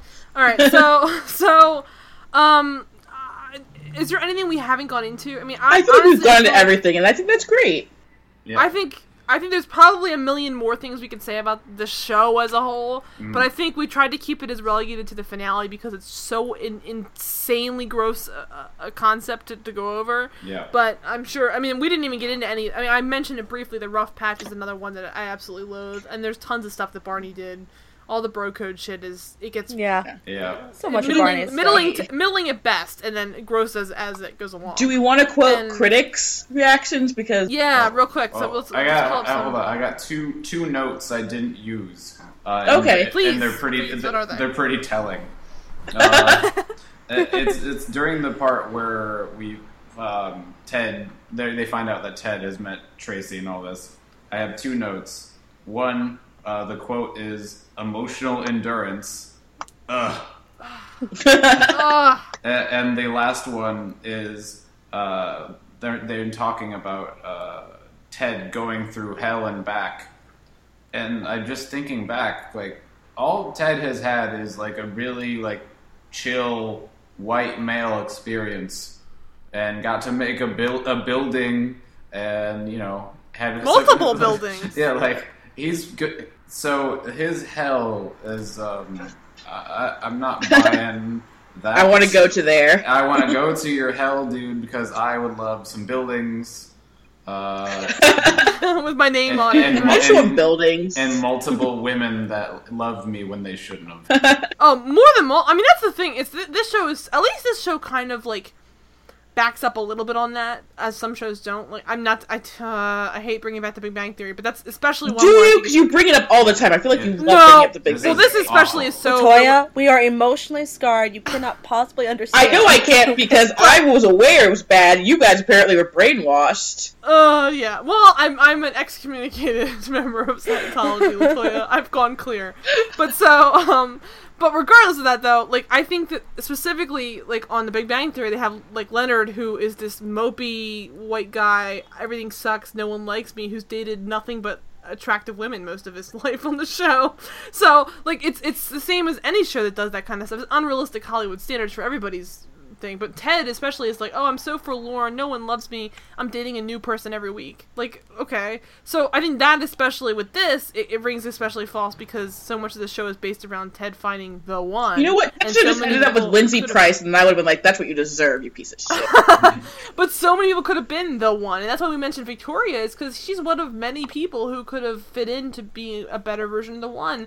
I didn't necessarily love Stella either, but I think Stella definitely I- a vying candidate. I actually really liked Stella until like the whole everything Yeah, was awful. stuff. When she Yeah. she left him at the altar, like, what the fuck? Exactly. So like I she was good up until that point. I even liked that they, they show the version of his life if he had, had like gotten married to her. Those ugly, ugly So- children. Which I don't, I don't believe at all. blonde children. No, my god, not in a million years. no way. But so, but regardless of that, like I totally agree. Kyle. I think it's it's so it's so pedantic to be so obsessed with this this romantic like live like feast or famine romanticism where everything else in your life is going great. So it's like you're making your own problems pretty much. You're you're obsessing over things that are like eh, I don't get eh, so much of his life is like you know chasing after a woman and then finding all these little stupid nitpicky things he doesn't like. It's the Seinfeld Well, effect. And like he he kept getting into relationships that were terrible choices for him. Like Or Stella had obviously had a lot yeah. going on in her life, hmm and he shouldn't have pursued that, and he certainly shouldn't have pursued marriage as fast as he did. And then you know everything with uh oh gosh, what was her name? The married protesting Oh, lady. Zoe, that oh, god, Zoe. Zoe. Oh Oh, my my Which was just- god. which honestly, She was straight up married. that was just awful. Like, it was bad from like the casting of Jennifer Morrison. Like that was just awful casting in general. It was an awful fucking and character. relationship with uh with Victoria ending the first time because he cheats tries to cheat on her with Robin. He brings a lot of this stuff on himself because he doesn't pursue healthy relationships. And then again, this like his second relationship with Victoria obsession with was Robin. him breaking her up with the guy she was going to marry. Like Exactly. And then he he still is like Robin, Robin, Robin. Like And Mm-hmm. same with um, uh, I can't think of her name right now. Uh, I'm just thinking Rachel Bilson, but like he, well, he's dated a well, lot. she was a of people- lesbian, so Right. but he's dated a lot of people off and on who's like obsessed with in in in image. But then when he actually dates them, he finds all these things that are wrong with them. Or it's like we're saying, like, he wants his cake and to eat it too. He wants to have. He wants. He's he's a. It's it's he's perpetually FOMO. Like he's upset. He's so devastated by the concept of missing out on the one that he keeps shooting himself in the foot with many women who could have been the one if he put in the time and effort it takes to be in love mm-hmm. and, and married to someone and he just can't do that and even even when he does meet in quote unquote the one he shoots himself in the foot there and he says well I've kept this blue fucking French horn the whole time, and maybe that's why she died. Maybe it had lead, lead paint on it. Well, there's, Like, there's, I don't understand. there's a lot. There's a lot to that point that strikes true in why I kept on watching this show and why Agreed. I identified with the show at times because back in 2004 or five, I was a hopeless romantic.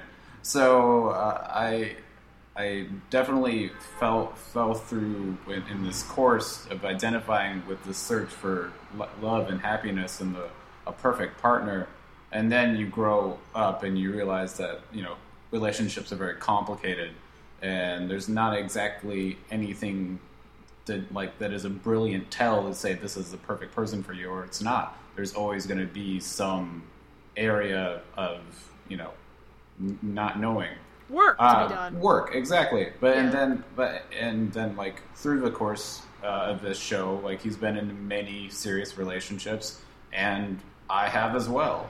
So I, it's just weird when you come up to the finishing part, and I've grown more than this character. Uh, and I always equate it to like when with dude, dudes, my my brand of dudes, we just watch High Fidelity too much, not and not getting any of the lessons. Um, and that's kind of what's going on in this. Yeah. Uh, or any John Cusack. Just, yeah. Any John Cusack movie is basically the same. A- yeah. Absolutely. Except the High Fidelity is deals with the more of the anger uh, and the self mm-hmm. and the self righteousness. Uh, and I feel like how dare she not love me back? Exactly. Kind of or like, yeah. why isn't this working perfectly? We're supposed to be perfect, perfect, perfect, perfect. Like it's it's not how relationships work. So, but it, sucks because this show does have a lot of great representation of how hard relationships can be and how rewarding they can be when they work. Uh, mm-hmm. Unfortunately, it does not go the entire way, and the finale pretty much reverts its entire lesson. Exactly. Yeah. I mean, that's the thing is it goes to that point and then just reverses it back to where it was in the beginning, which is so young and naive, if anything. Yeah, it's because they it's because they used footage that was like ten years fucking old. Like, because it's, it's that that is the ideal ending when you. In fact, what I would have loved is if they had that ending and then he then he goes the record scratch.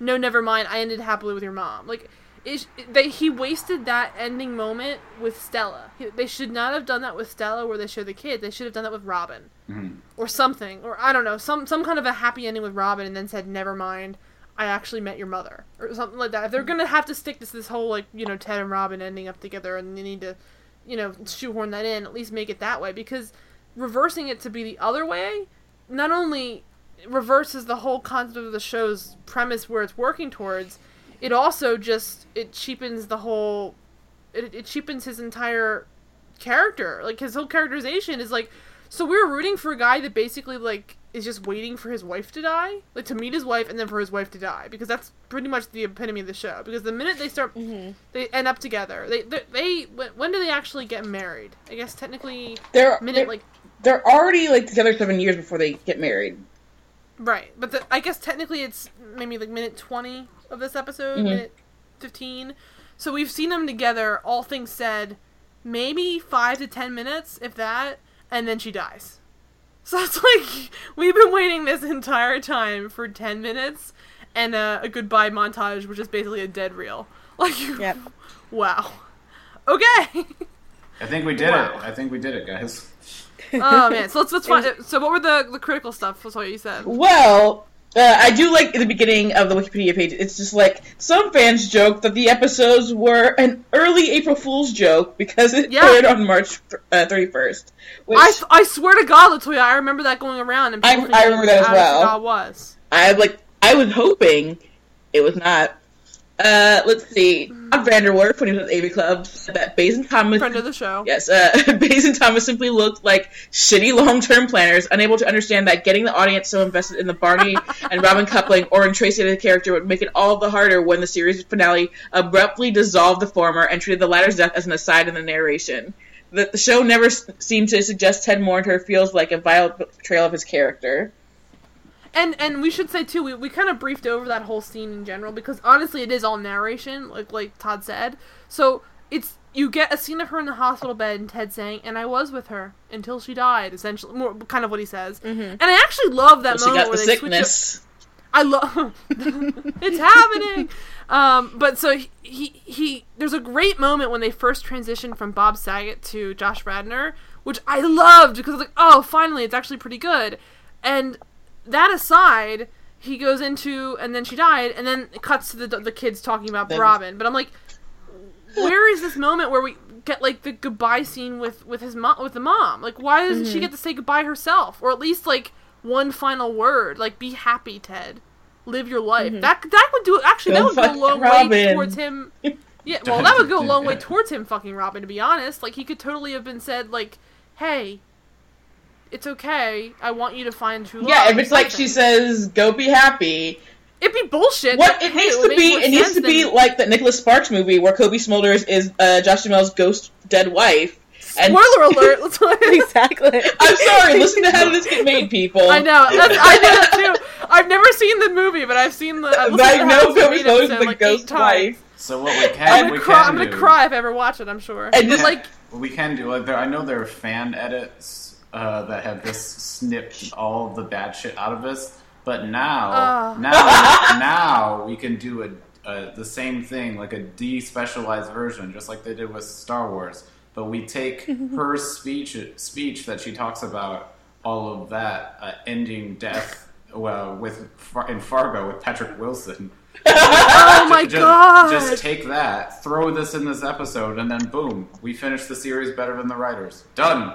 Beautiful. Basically, I'm we, just we saying. suggested we suggested we turn How I Met Your Mother into Deadwood, episode three, and Fargo. That's Yeah. what's happened. This sounds pretty good though. Not gonna lie. Put it all in a blender.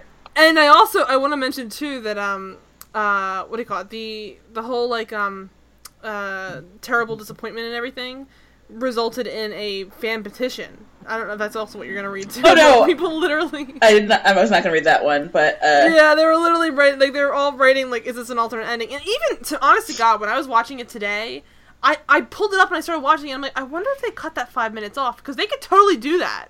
All they need to do is chop the They, last five you minutes. know, they off. have like an alternate ending on the yeah, DVD, that's also the right? internet when they don't have the kids. Like, Oh, saying, well, that's "Fuck Aunt nice, Robin." I guess. But part of No, me, I mean, and they also there's also some dumb montage about like like, reconciliation and like it's like a vague sort of implication that that um Robin and Barney could have figured their crap out. Oh, But I know that. stupid. yeah, But like It's all that aside, if they chop off the last five minutes, it would have made more sense. I partly was just I remember this being such a huge backlash at the time that I didn't remember it being such the you know in between of like positive and negative. So I was partly expecting it to, to, to pull it up and then just thinking, oh, maybe they got rid of it. And then I got to the end, I'm like, oh no, it's still here. But like Yeah, maybe like- years from now, maybe we'll get rid of Netflix has the alternate ending, and it did not. Mm. That's that's a Uh, shame. uh, they should really just change it to be that. They really should. Like, come on, guys. No one wants this. Uh, but yeah, there's also uh, Caitlin Thomas at TV.com who uh, wrote I've seen several people on social media saying that those fans who were upset by the finale misunderstood the show's premise, and I'd argue those people are idiots. Yeah. True. And that's the biggest. That was the biggest. I don't know about you guys, but I remember everyone who basically said, I, I didn't see a ton of it. I think if you liked it, you probably liked Robin and Ted.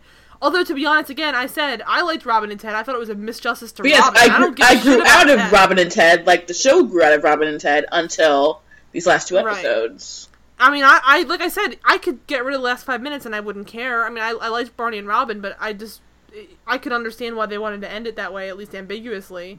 But even with the mom dying, uh, it's terrible. But at least then, whatever. But either way, whatever. So But that end But tag is that, garbage. A lot of people thought like, oh, if you didn't like it, you just didn't get the whole, you know, show. Like it was a lot of people were saying, well, you don't understand where the show was coming from. I'm like, oh my god, it's this bullshit. yeah, you're right. I I totally totally it was stupid of me to think something called How I Met Your Mother was about the mother in any way at all. That that should have been relevant to the end of the story. I mean, it's just, I just, it's just so infuriating. It would have made more sense if Ted had adopted those two children, and then they said, "Psych, your Aunt Robin's actually your mom, and her name is Louise." I'm just giving her a student. I'm giving her a pseudonym this whole time, so it wasn't awkward when I talked about us banging all those years. like, come on. No, he But like it's like, no, Dad, it's even more awkward now. Oh, Louise. I don't know. Like, it's so dumb. It's so dumb, guys. Oh my god. Well, all right. So, I I, I highly recommend you watch the None of this episode. and never the never the episode itself. If you ever watch any of it, but The fan um, cut we're gonna make where the mother's a ghost the whole time. the mother's a ghost, or at least the dead mom from from Fargo. I mean, at the very least, like, come on. Like, I don't. Oh God, it's infuriating. But yeah. So, any, any other wrap up thoughts? I think we're good. like, my God. This is an epic episode, guys. So, I mean, I feel like we did at least somewhat justice. Although we'll No, be as mad. Maura, you really missed your uh, spot to say this episode was legend. Wait for it. wait for it. Wait for it. Shoot yourself in the head. Dairy. Uh, yeah. So, so let's move on to plugs then. So, what's up with you, Latoya? Uh, well, eventually you should read my piece on uh, Gossip Girl and also my piece on Fastlane whenever those drop. So yeah. read about those, especially with talking about disappointing endings and just shows Oh, man, not yeah. living up to their potential. You're gonna love the Gossip Girl piece. I wrote a lot. Not Fastlane though, right? Fastlane was Uh, the Fast before Fastlane was it was a beautiful show. Only 22 episodes. Rip. 22 nearly three million dollar episodes. Oh my. Really? It was like 2.5, 2.6 million per episode. It was fucking Holy cow. super fucking expensive. That's That's, why it was canceled. It was That's so expensive to make. Uh, you can find me at LaFerg's, and then you'll know what I'm writing. Awesome. All right, and what's up with you, Jess? Nothing. I'm in a in between projects phase. Ooh. So, Good yeah. times. Well, you have your Gonna put Twitter. You can link your Twitter if you want. Yeah. It's Galfridian, if you can guess how to spell that. It'll be in the show notes, so check out the Yeah. show notes. Show notes. Mostly, mostly I talk about the Hundred and Killjoys and what else? No, I guess that's it. These Star Wars. Star Wars, probably. Star Wars. Yep. No, I'm not talking about Star Wars on Twitter because spoilers. You're, you're good. Yeah, spoilers. yeah. All right, and what's up with you, Kyle? Uh, we have our annual beta awards for uh, my podcast, Beta Meal Experience. Uh, so check that All out right. on, on iTunes, and you can follow all of my uh, sandwiched infused ramblings uh, on Twitter at, uh, at KG Rhyme. All right, awesome. And as always, I am at Mara E on Twitter. Um, the upcoming uh, recap for the Televixen will be when it comes back on. Um, iZombie and Supergirl as well, but they're both on vacay for a little bit. Um, in the meantime, Happy New Year. Um, the next episode of this show is going to be Frasier. Uh, the crazy, crazy season 8, episode 14 plot that was 100% about, um, you know, Daphne getting fat. And yeah. So, um, and I will say, for future reference, we are going to be dropping that two weeks from now because me and Latoya are not crazy people that are going to attempt a show a week every every day of 2016 because quality over quantity, guys. Although I think we've done really well up until this point. We'd be insane. We'd be the equivalent of a, a Ted Mosby to be going that. We don't have the emotional endurance to handle it. I don't think. I definitely do not. No, we don't. And uh, you'll see probably more, maybe some special stuff in that respect as well, so that we're able to do a little bit more than just catch up with each random episode we're recording. But um, so stay tuned for Frasier, and then that'll be um, it'll be January fifteenth. So stay tuned, mark your calendars. I will tweet it. Drop it on at Televoid, and you can um, rate, subscribe, review us on iTunes. You can email us at thetelevoid at gmail.com, and you can find us at thetelevoid.com. And in the meantime, guys, thank you for sticking through this a monster of an episode. I know it's been a long time coming for a lot of people. This is one of the worst episodes of TV that most people constantly recommend for us to do, and I'm glad we got it done. And thank you guys for both being a part of it. Happy New Year, and we'll see you uh, in the rest of 2016. Bye bye. Later, suckers.